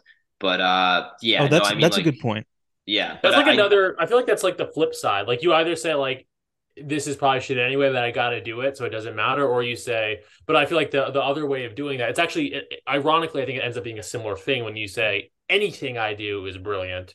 There, it's either way you're getting to that point point of Yeah. saying it doesn't No, matter, that's true. and that's how you let loose. Yeah, So exactly. either you have either to where it's you say there's no consequences, or just assume like it's just tomato tomato. yeah, you Well- have to find a way to convince yourself that it doesn't matter That's how true. people are judging you. well and that's you know and that's produce good art. and that's kind of what i had to do with the isolation chamber because i was so i was like oh my god what if it's cringe like what if it's what if it's the worst and like everybody thinks it sucks or or or even worse than that nobody clicks on it nobody clicks on it like and it just goes out and you're just like one of those people who's just like you know sometimes they'll peep there's there's those people who like have zero followers on twitter and they'll Yeah. post like it'll just be like hey here's my podcast and it's like a soundcloud link and it's like not even there's not even like an image or anything you know and it gets zero likes or whatever and you're just kind of imagining yourself as that person and it's a horrible thing and and i was like that i would have to do that i would go through that phase and then i would go through the phase don't worry about it this this isn't for that reason. It's just it's just for you to to get it out. That's that's the forge. That's the real work is getting it out. Eric told me he said that's when i was working with eric what people think of it is none of your business okay? Your business is move on to the next thing. So i was okay i would do I, so i'd go to work with that attitude like nobody nobody's going to listen to it anyway. Doesn't matter and then i'd do it and then it would be like this is the best fucking thing that has ever been written and i'm Yeah. going to be I, amazon is going to approach me and say we want you to develop a prime series and every you know you're gonna get your you know everybody's gonna think you're great everybody's gonna think it's genius because it is genius because i'm totally relaxed and i'm making something genius out of that state and then i would get hyped up and then it would come back to me like but what if nobody gets it and nobody likes it and and it sucks and it's actually cringe as fuck and and then i would go okay just do it nobody cares and it was that cycle over and over and over again you know Yeah, no, I've, I'm familiar with that cycle as well. Absolutely. Yeah. Um, Um, a weird thing. Obviously, you do want an audience, but you can't think about that while you're making Oh, those it. people who say th- those people who say I, I don't care if anybody reads it i don't care if if if uh you know i'm doing it for myself they are eh, you know and maybe they're lying to themselves for good reason for reasons that we've il- illuminated Yeah. that they need to but they are 100% lying that they're Yeah, full no, of you, shit you do it do it Absolutely. audience, but you also can't do it for audience. It's a weird. It's another one of those sort of not contradictory, but like one of those tensions that that creates art. I think. Um, to A sort like of a- double think. Yeah, double Yeah. think for a, a contemporary liter liter contemporary literature soundbite reference here. Uh, Bret Easton Ellis's last book, The Shards. Uh, he dedicated to no one and has kind of uh, um like he he he wrote like this is dedicated to no one, um and he has kind of um talked about it in his podcast as like basically what we're talking about that you can't you ha- all literature and you know he's obviously a very celebrated author and but says like you cannot write or he does not write for anyone else. It's it's just a process of letting something out, and it has to it has to be that way. That's the only way you can create. And Yeah. um, I've always liked that. Like, um, not that I'm uh, you, you know, like I started to realize I was doing. I'm not saying I'm the best writer in the world, but doing something right with regard to writing, and even doing something right with regard to podcasting and other forms of creativity when I when I started to think similarly like that because I'd heard people like Bret and others say like it has to be for you. Um, you know, you can't worry what anyone else thinks. It has to be something that you're letting out of yourself that you feel you need to let out, which again, it's kind of the story of the isolation chamber. Yeah. Um, light you need to share, or perhaps even some darkness you need to exercise and turn into light, perhaps. Um, once I started thinking that way about what I was doing, that's how I knew not not necessarily to speak to its quality, but that I was doing it right, I guess. Because as, an, as a teenager trying to write, it's like, what, what what do I even do beyond putting words on a page? Like, how do I know if I'm doing it right? And I think Right. once I started to think like that, that's when I realized, okay, this is what art is. It's this um exclamation of something from from inside of you, where you you would do it. I mean, I think you're right that I think people who say like I don't care if people read my work, I do think they're probably lying. Um, but I think there is something to be said for like I would do it even if I knew no one would read it. Um, which interesting maybe that's maybe that's kind of masochistic and stupid in and of itself, but I actually do think that's true for me. Like I would do a lot of the creative stuff I do, whether or not there was ever an audience, because I feel I need to. But yeah, interesting i i would definitely do i would i would do visual art if i didn't think anybody would look at it yeah, I guess podcast. I wouldn't pod. You're right. I, I, would, I, I don't know if I would do the writing because that that it's, it's really hard. yeah. But I had this artist on um Tales from the Mall. Her name is Petra Cortright, hmm and uh, she's a really talented visual artist, and really, her work is um really extraordinary. And she's and we were talking about some of the barriers to starting, to doing it, to doing the work. That's something that people say all the time. Do the work. It's kind of gay. But Uh, anyway, um yeah. uh she said, well, yeah. well, if I if I don't feel like working or if I'm if, you know feeling a lot of um you know resistance, I'll just say this is a practice. This is I'm just practicing on this one. Yeah. Dude, that I'll is that. golden. That is golden advice. yeah. Yeah, I mean that's kind of what I mean when I'm just like no one has to see it, no one has Yeah. to. Like you're just, you know, you never give up a bedrock belief that like you're contributing valuable things, but you know that you're not going to get it right every time. And like so not every time you put your pen to page means it's going to be golden. You just need to, you know, kind of trust that you'll eventually produce good stuff and you just got to, you know, get it out there and know that like you're gonna do your best stuff when no one is watching. So Yeah. Yeah. when, true. you're not watching yourself, rather. Yeah. And that that that's really even more important because because you know you got to go unconscious Yeah. you Yeah, got to go unconscious states. and that's when the good that's when the good feelings as well as the good shit on, comes out on the Yeah. page but also But- the good feeling of like this isn't coming from me Well, Yeah. it goes back to the original metaphor you spoke about, which is, um, you know, the isolation chamber as that state of mind, not the not necessarily a literal suspension tank, but but some kind of yeah, and with meditation too, like some kind of focus honed in on the pure power of creativity, the light. yeah to um, which uh, you know, it's a powerful idea that I think really comes across in isolation chamber. Obviously, like I think, I think, I really do think it's very profound. You know, obviously, there's an element of comedy to the isolation chamber. There's something very unassuming about a lot of your work, but it goes deep very fast. I find, and and I think the philosophical content that we're now talking about in terms of uh, being a creative person in art, I think is um some some very profound stuff. Um, thank you well yeah. you know okay so one other thing about the light and and and i think this is kind of comes to um it it really i begin to elucidate this from episode six onward and six is kind of a turning point. and what happens in episode six is brendan has had his first performance and it's just trashed on npr Mhm. by like a latinx npr Yeah. art reviewer and uh and he's completely devastated but then this like really attractive uh art journalist shows up at his house. And she's like really into the work. She's really into him. And she says let's take you to the ice let's take you to the isolation chamber. And you should go in. And i've also got this pill that you should take. And he takes the pill. And instead and he has this just like absolutely like nightmare experience in which he meets this um incest pornographer and then he uh, this kid starts telling him about going down to the basement where he's actually killed you know where he's actually like killed himself and then he meets this woman who he thinks is his this little girl who he thinks is his sister but then she reveals she's actually his aborted daughter Right. and the whole thing is just like super traumatic One of the And then- best episodes in the series. Definitely. Thank you. Brendan, And- here's a who, right?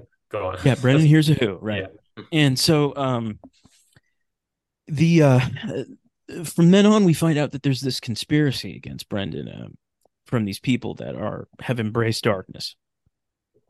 And uh this comes from an idea that if you have light and i'm not just talking about this idea that you might be a creative person but if you're somebody who believes in um you know who just wants to spread goodwill good cheer love that there are a multitude of forces that will get that will try and bring you down.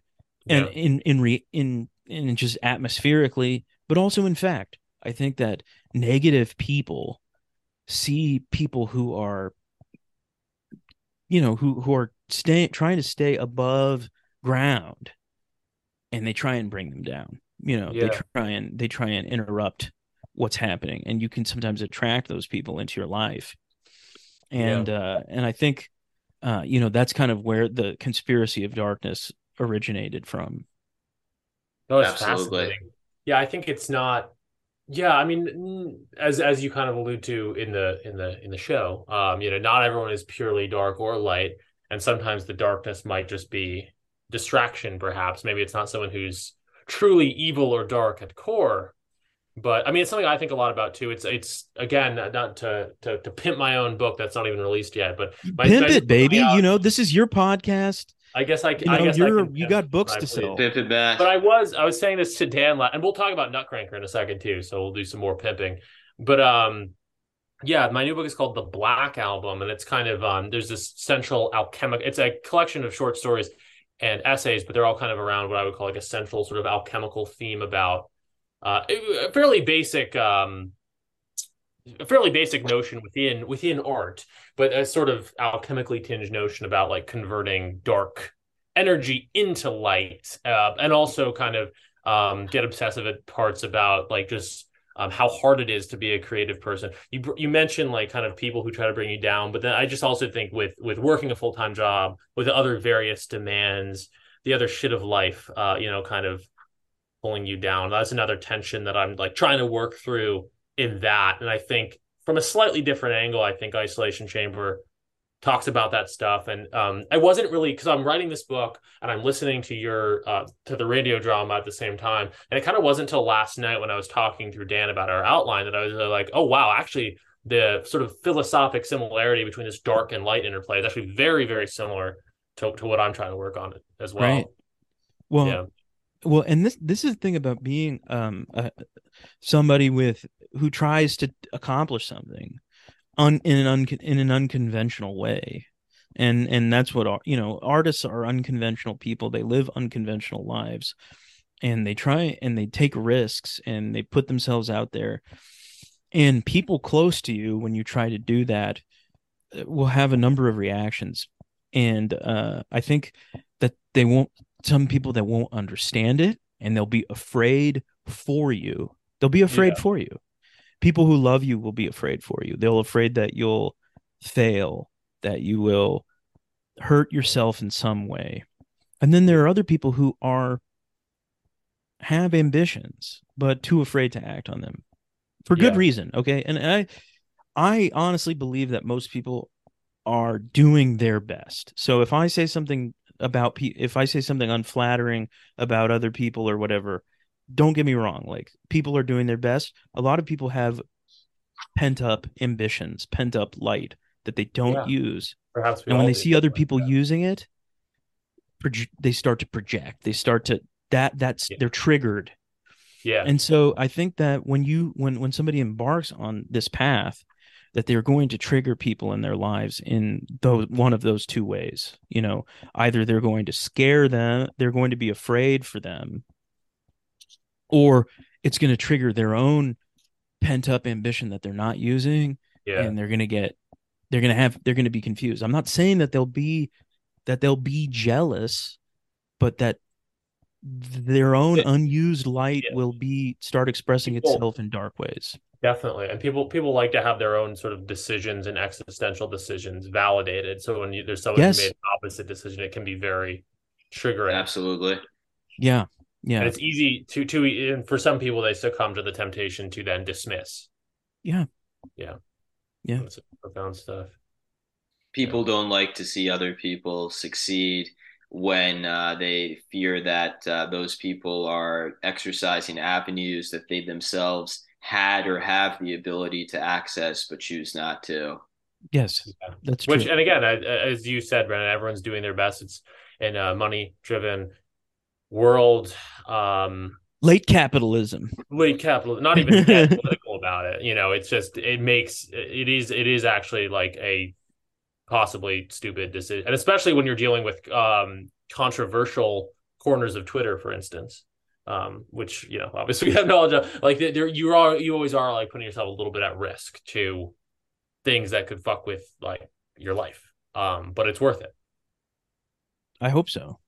You Yeah, know, I, I mean, think- I quit. I quit a job. I quit a very high paying job. You know, to to work on projects full time, and everybody thought I was insane. Dude, and I mean, I'm- I haven't even taken that leap. But and my financial triggered by you. situation I, I won't. I won't let. I.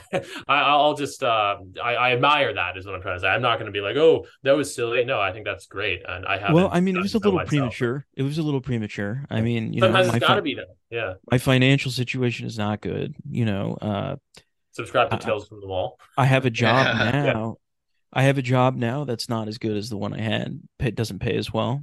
Gives me a lot more, you know, it's way less stressful. And like I said, I mean, you make you have to make unconventional choices and live an unconventional life sometimes. You know, I'm not saying that everybody that's not a requirement of this vocation. It's not a requirement. In in fact, if you can balance it, then you're better off. Yeah. Uh, No, I had trouble with that. It's true though. Stressful jobs, they take it out of you. Just last night, I was uh, talking with Matt how during right after COVID, my industry sector of the legal industry kind of ground to a halt. I had a lot of free time, So I was spending two to three hours a day writing Nutcracker, and I wrote it in about five Great. months. Yeah. And as my industry began to pick up as COVID lifted, I, um, you know, the first full week that was like a real, you know, full work week again, I was like, oh, this is terrible because Yeah. yeah, I suddenly I, I lost the kind of the life that I feel like, you know, best maximized my abilities and talent and I felt in harmony with, which was like writing two or three hours a day, going on long walks and like making healthy dinners and watching movies. And like, you know, that is not something that eh, you can really maintain while having being Yeah. Lawyer or whatever you are. Absolutely. and like so now like i have to choose. It's like well you're gonna kind of carve out maybe a little bit of time in the morning to write. You're gonna have to you know you can't do this that weekend because you want to write you want to do this or that you want to keep a podcast going. You like you have to make all sorts of choices. And it becomes a situation where you're robbing peter to pay paul. That's true. That is true. Um so but you but you had the opportunity to write your book, you know, w- with some downtime. Absolutely. Would have been Nice. very difficult to do without downtime. Yeah. And how did you- unfortunately say?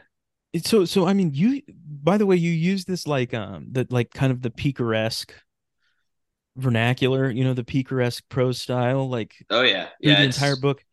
modeled somewhat on a Confederacy of Dunces. I see. I see. And and did you and, and so what that was something that you knew when you started you were going to do? No, I uh so it's very interesting because like I kind of wrote and wrote until I found Spencer's voice and then kind of let him like I had vague ideas of where I wanted the plot to go, but nothing too concrete. And I let Spencer take me where I, you know, where he wanted to go. And so after finishing it, finishing it, I uh I read a uh I, I don't read the New Yorker often these days because uh, there's not much good in it but there was an interesting article about Ignatius J. Reilly, the main character of a Confederacy of Dunces, and how he was a sort of proto edge lord. And so that kind of reawakened my interest in the novel, which I read a, a while ago. And so I picked it up again and I started reading it.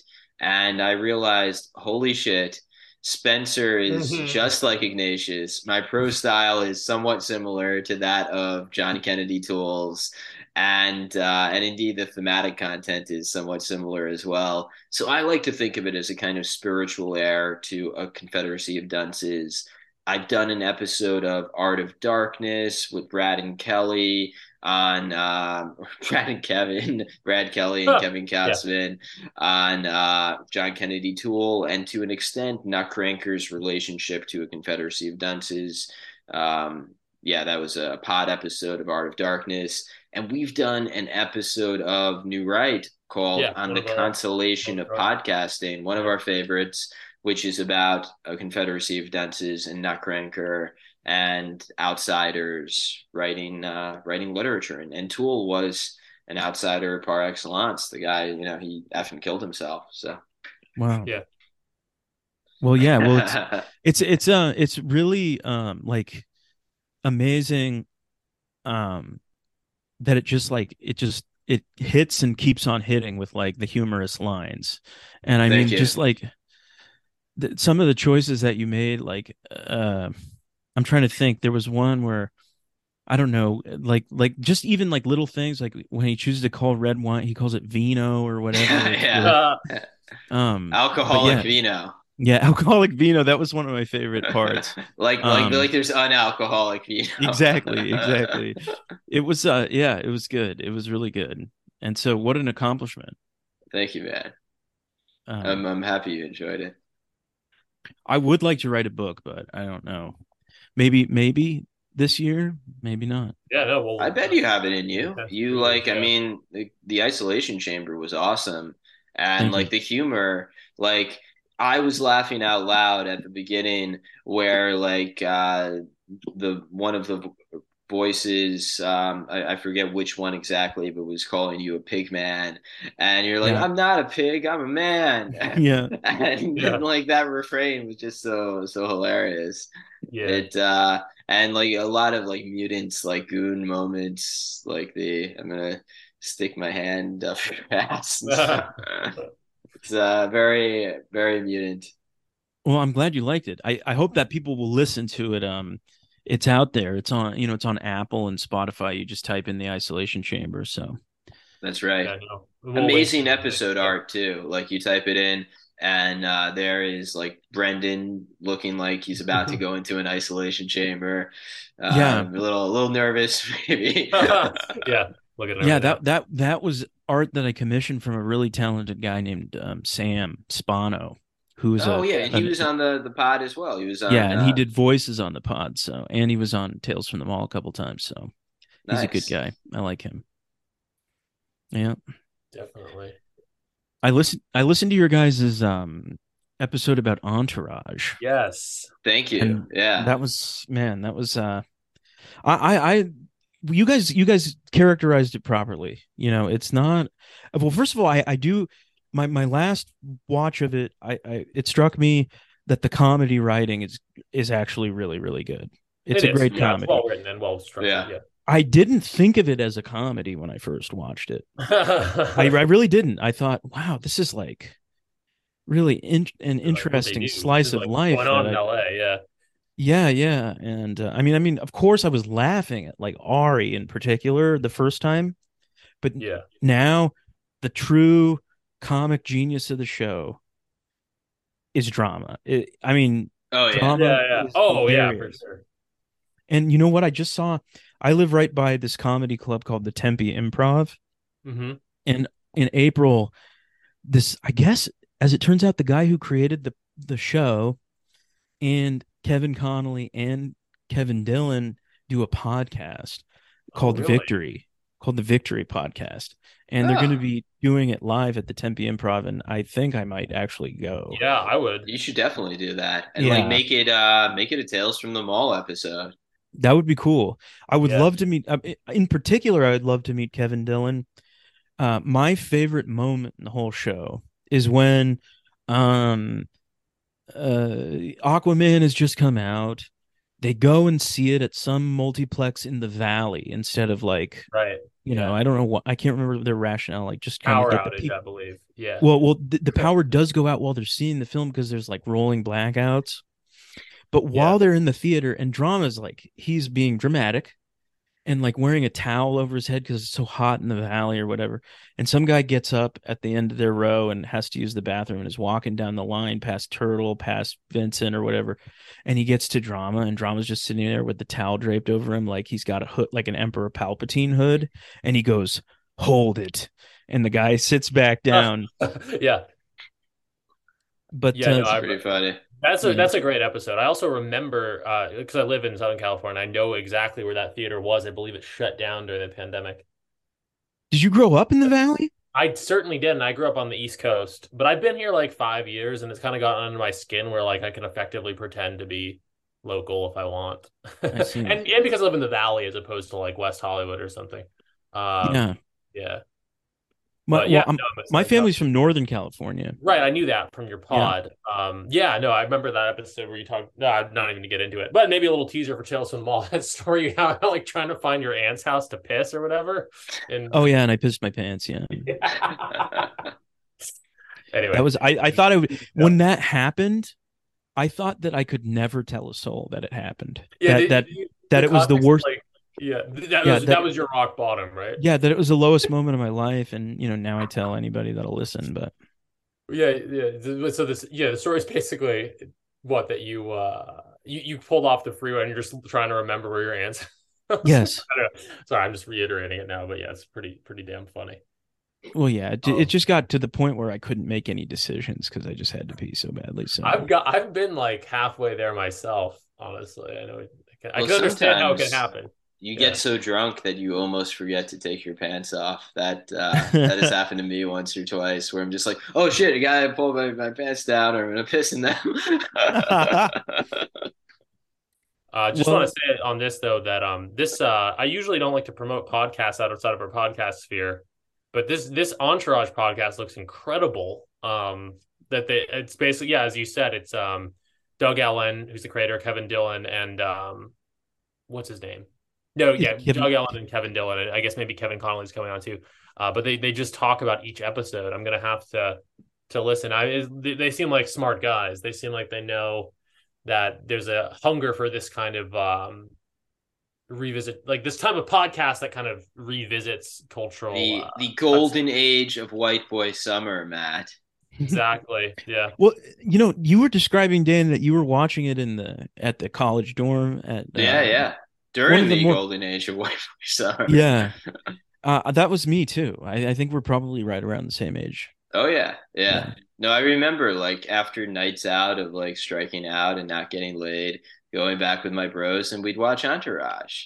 And it was like kind of like, oh well, if you're not getting pussy, it's pretty good. yeah, on DVD. On DVD, yes. yeah, yeah, yeah. It's a good It's show. uh yeah.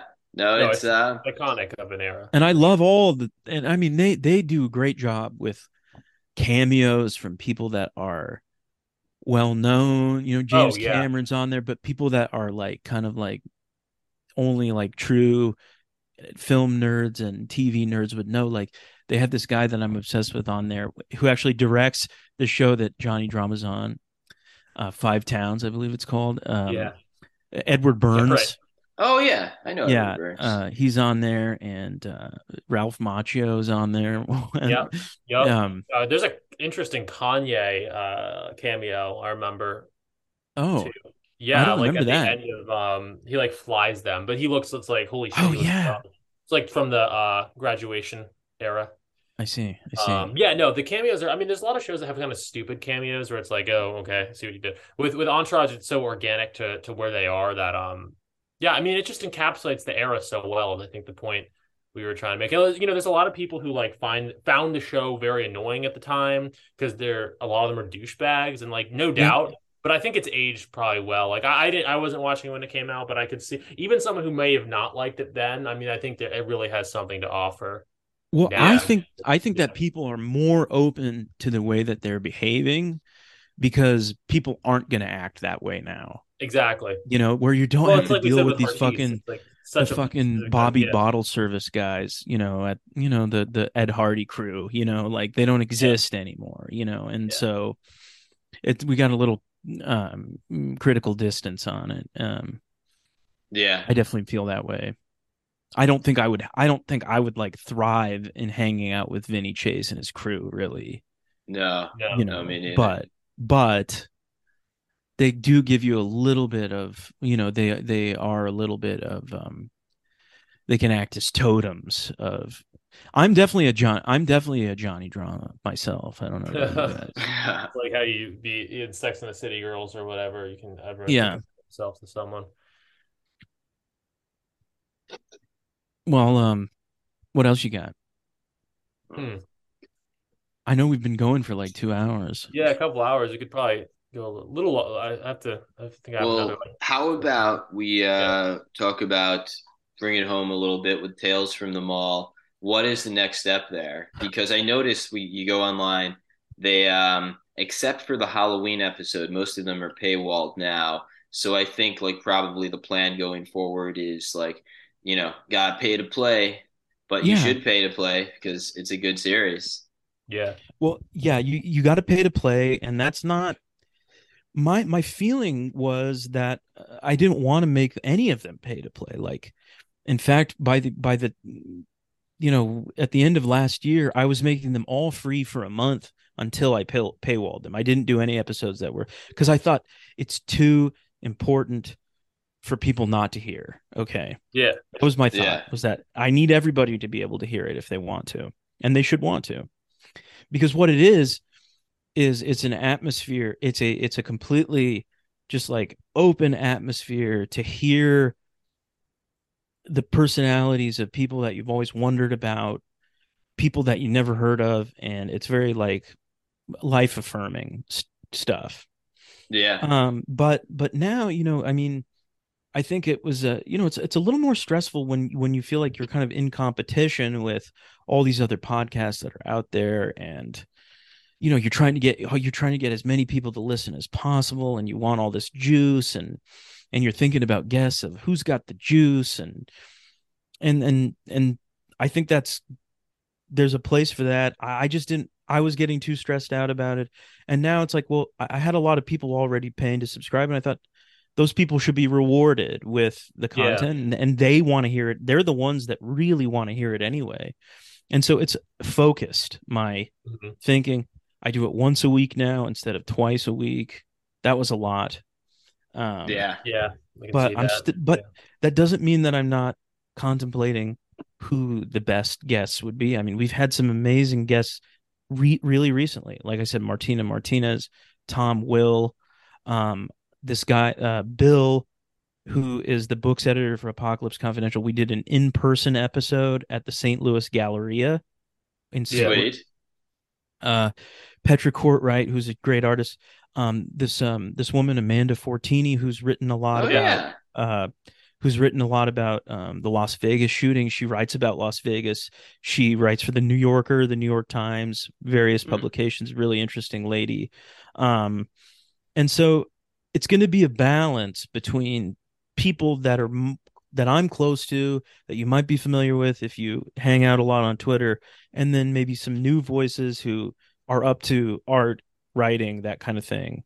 Um, but if you subscribe, good, you you you will be rewarded, um, because I you know I I keep the I keep the content flowing and and I and I just did a piece of writing actually for my Patreon that I did for free. Um, that that's you know that's about um the Fashion Square Mall in Scottsdale, Arizona. Nice. Um, that I also Nice. that I also recorded the piece as well, so you Yeah. can listen to it, you can read it, and I'm going to do more stuff like that as well. So Yeah, you gotta have a little bit of free stuff to get people in, and then yeah. Do you want to speak to yeah? What are the what are the, like tiers of uh of subscription? Or you? well there's, there's really only two there's there's the Yeah. five dollars a month which basically that just gets you access to the new episodes plus like i said like 90 some episodes archived Yeah. on the on the uh, with with a wide range of people that that you that you may be familiar with like like i said delicious tacos but also you know uh, barrett from contain jack Yeah, the perfume nationalist Yeah. uh all kinds of crazy people crazy characters Yeah, uh and then um and then there's a $20 a month level which is really exists if you just are really want to pay my rent and you really love me and i can't see why you wouldn't but with that you get some you know i'll i'll mail you some free artwork that i've done because i'm also a visual artist so right. Yeah, You do some good artwork, by the way. I think I just retweeted something this morning. Look, Thank looks you. sweet. I retweeted the. Pat Riley picture. i'm working yeah i'm working on pat riley right now for and i'm going to give these pieces away to jacob to blower guys Yeah. because the pat riley memes uh, flow he- heavily in the apocalypse confidential chat Yeah, and- he's a memeable guy for sure. Yeah. yeah. so. So who is up next on Tales from the Mall? Well, uh, it depends on when this comes out because on Monday is going to be Amanda Fortini. Nice. Gotcha. And then the following, because I'm doing them every Monday. So then the following Monday will be Bill, the books editor. That will be the in person episode that we did um, Nice. at the St. Louis Gallery. So Tales from the Mall Oh. on the road, which I want to do more of that. Yeah, I was So- gonna say, I not to again pimp myself out you in this case, but um, if and when you're in SoCal again, let's let's do it. There's Oh, that would be great. yeah, I, uh, you know, I wouldn't, I don't assume, you know, uh, that I, I you mentioned like who has the juice. I don't know if I have the juice, but like, uh, but I would love to, you know, I'm, all I'm saying is I'm, I'd be more than willing to to do a Tales from the Mall here. That's Or what at some point. We yeah. could You guys uh, got the do juice, the new right episode. You guys got Both the of us. juice. yeah. Well, I'm gonna I'm gonna do you each individually. That's that's how I. Oh, put, That's, that's yeah, Tales no, from the that's Mall is fine a little too. more individual, right? Yeah. Did, You- that Halloween special, you know, that was that was uh you know, the I, I'd done another special with Blauergeist and Mutant, but usually it's a one on one. You know, I got you know, I really like to sink my teeth in, you know, with the one on one. Um that works too. and then there's going to be one uh at following the one with Bill with my friend Robbie, who's been on the show a number of times, and he's rebranded himself as Stern fan Robbie. And I'm going to get his. I'm going to. We're going to do a deep dive into into the Howard Stern. Oh, Howard Stern. Okay, I don't know. Uh, NBA is on the brain, but yeah. Well, well, we could also talk about David Stern, probably. Yeah. You know, and see. Are you a Suns he- fan? I was going to ask this. Uh, well, you know, I'm I'm more inclined to be a Suns fan now. Um, that they, uh, they got Durant, KD, yeah. but yeah. uh, but Mm. my parents are Warriors fans, Mm. and I kind of yeah. and I kind of went along with that for a while. I don't. I'm not that crazy about the Warriors. It was not a big thing growing up because they sucked. yeah, right. Uh, I was a my first professional sports experience was at Arco Arena where I saw the Kings because I was born in Oh. Sacramento, and so I liked the Kings a lot, and I liked them even better when they were like really like they were really fucking were good really when good. and they were playing the Lakers. Unfortunately, you know. In the Oh, I, i'm Conference. very familiar with this. Um, we might on when we do a Tales from the Mall, maybe we should go more in depth because I actually have thoughts and feelings on this. The the the greatest tragedy in sports history. yes. So 2001 was it? I believe so. Yeah, and I mean all yeah. th- those teams were great. I mean the the players on, but I haven't followed the Kings in a long time. I tried to get back into them. They really they're sucked. better They- now. Yeah. They had De- at one point they had like DeMarcus Cousins and uh but you know that was me many now that now I mean we're talking about 10 12 years ago so I I, I don't follow the NBA that closely. I'm more I of don't a football either, but person. um, yeah, I mean, we can maybe we can talk more about the Kings uh, on a few. I don't want to derail. I have to go before too long, but yeah, there's a, it's they're an interesting franchise for sure. And I I don't follow the NBA super closely, but I was thinking about becoming like initiated into becoming a Kings fan because like I live in LA, but I'm not going to support the Lakers, so I got to support the California team. Um, but they've always been interesting, yeah, with that famous case where there, there's a for listeners who don't know, which is probably a lot of our listeners. I don't think we have a ton of sports fans Sports uh, ball.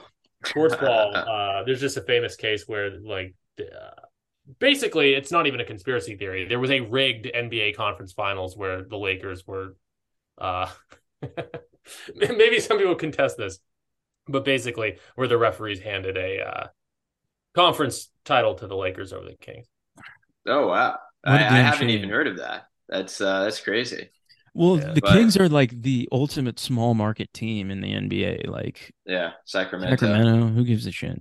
yeah but Is anyway maybe bring it back a- to, yeah Oh, go on. go on dan sorry you Uh, well, is there maybe a conservative liberal divide there? Because Sacramento, I think of being a more, uh, you know, conservative area in California to the extent California has them, which I believe is actually to a significant oh yeah extent. yeah i definitely central And- valley yeah Well, it's like California used to be like kind of like it was thought of as like kind of a the intellectual headquarters of modern Oh, conservatism. Yeah, well, I mean, you still have the Claremont Speaking Institute. Cal, yeah, and and Reagan and and um Nixon. Nixon Yeah. from Yeah. Orange County.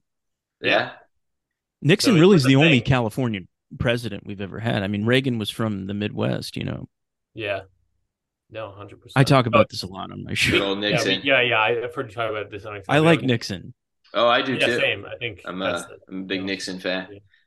But to uh, bring it back to what we were talking about, we'll probably post this about a, like on um like, like later this week, basically, like you know, like Thursday, Friday. So the Fortini episode should be out, and the Mhm. Bill, the Bill, what was it? Bill, the fiction editor? No, Bill. Yeah, the, Bill. Uh, Yeah, Will, Will, William Will his Will Waltz. He's on Twitter. Bill, uh, and uh, he's he's our books editor. yeah, Bill, the books And I- editor. That's what and I just like visited Dylan, him yeah. I just visited him in St. Louis. Yeah. I happen to have lived there for a few years myself. oh wow. And so we uh we I mean we tore it up like we we went all over the place but we did an in-person episode at a mall, St. Louis Yeah. Galleria. Nice. And we talk about all sorts of things. We talk about yeah, you know, a lot of you know what the artistic process, edit, you know, um the the role of an editor, you know, well in in editing fiction and writing. Um we talk about Apocalypse Confidential. We talk Mhm. about David Cronenberg. Uh. It's it's a great episode. So people should subscribe. They can listen to the Amanda Fortini episode. A brilliant woman who uh, it's like a three hour episode, and then and then they'll be subscribed. They can go back and listen to the entire archive, and then they can be ready for when the in person Bill episode drops. Absolutely. Absolutely. Everyone should subscribe to Tales from the Mall because there's just an incredible backlog of amazing episodes with guests who are you know interesting and often hilarious people. Martina, amazing actress and personality. Mutant, just like what more can you say about Howling Mutant that he hasn't said many times? You can get you Uh, can, there are there are uh, I believe there are four different episodes upon on which mutant appears. Very cool. He, he's Very he's cool. tied with the most frequent. Uh, him and Jacob are on there Yeah. four times, four different times, both together and separate. Yeah. Yeah. No, I mean there's like there are pods that you listen to just to like to stay abreast of whatever's going on. And then there are pods that you enjoy. And like I enjoy Tales from the Mall. It's like it's fun to listen to and everyone should subscribe. Yeah. Thank you, thank you guys. Yeah. Well, I feel like we could probably have gone like another whole hour. I feel like there's so many topics we could delve into, but I gotta I gotta bounce in a second here. Um, but we should have you back on, or I guess we will maybe do some pods with you, hopefully for Tales from the Mall, and let's continue talking about some of this stuff because really enjoyed having you on, Brennan. Thank you. I- Absolutely. this is a great pleasure. I admire you guys both, and I admire. I'm a big fan of the show, so keep doing Thank it. you. We'll, Thanks. we'll do. Uh, thank you for coming on, Brent. My pleasure. All right. All right. Stop recording here.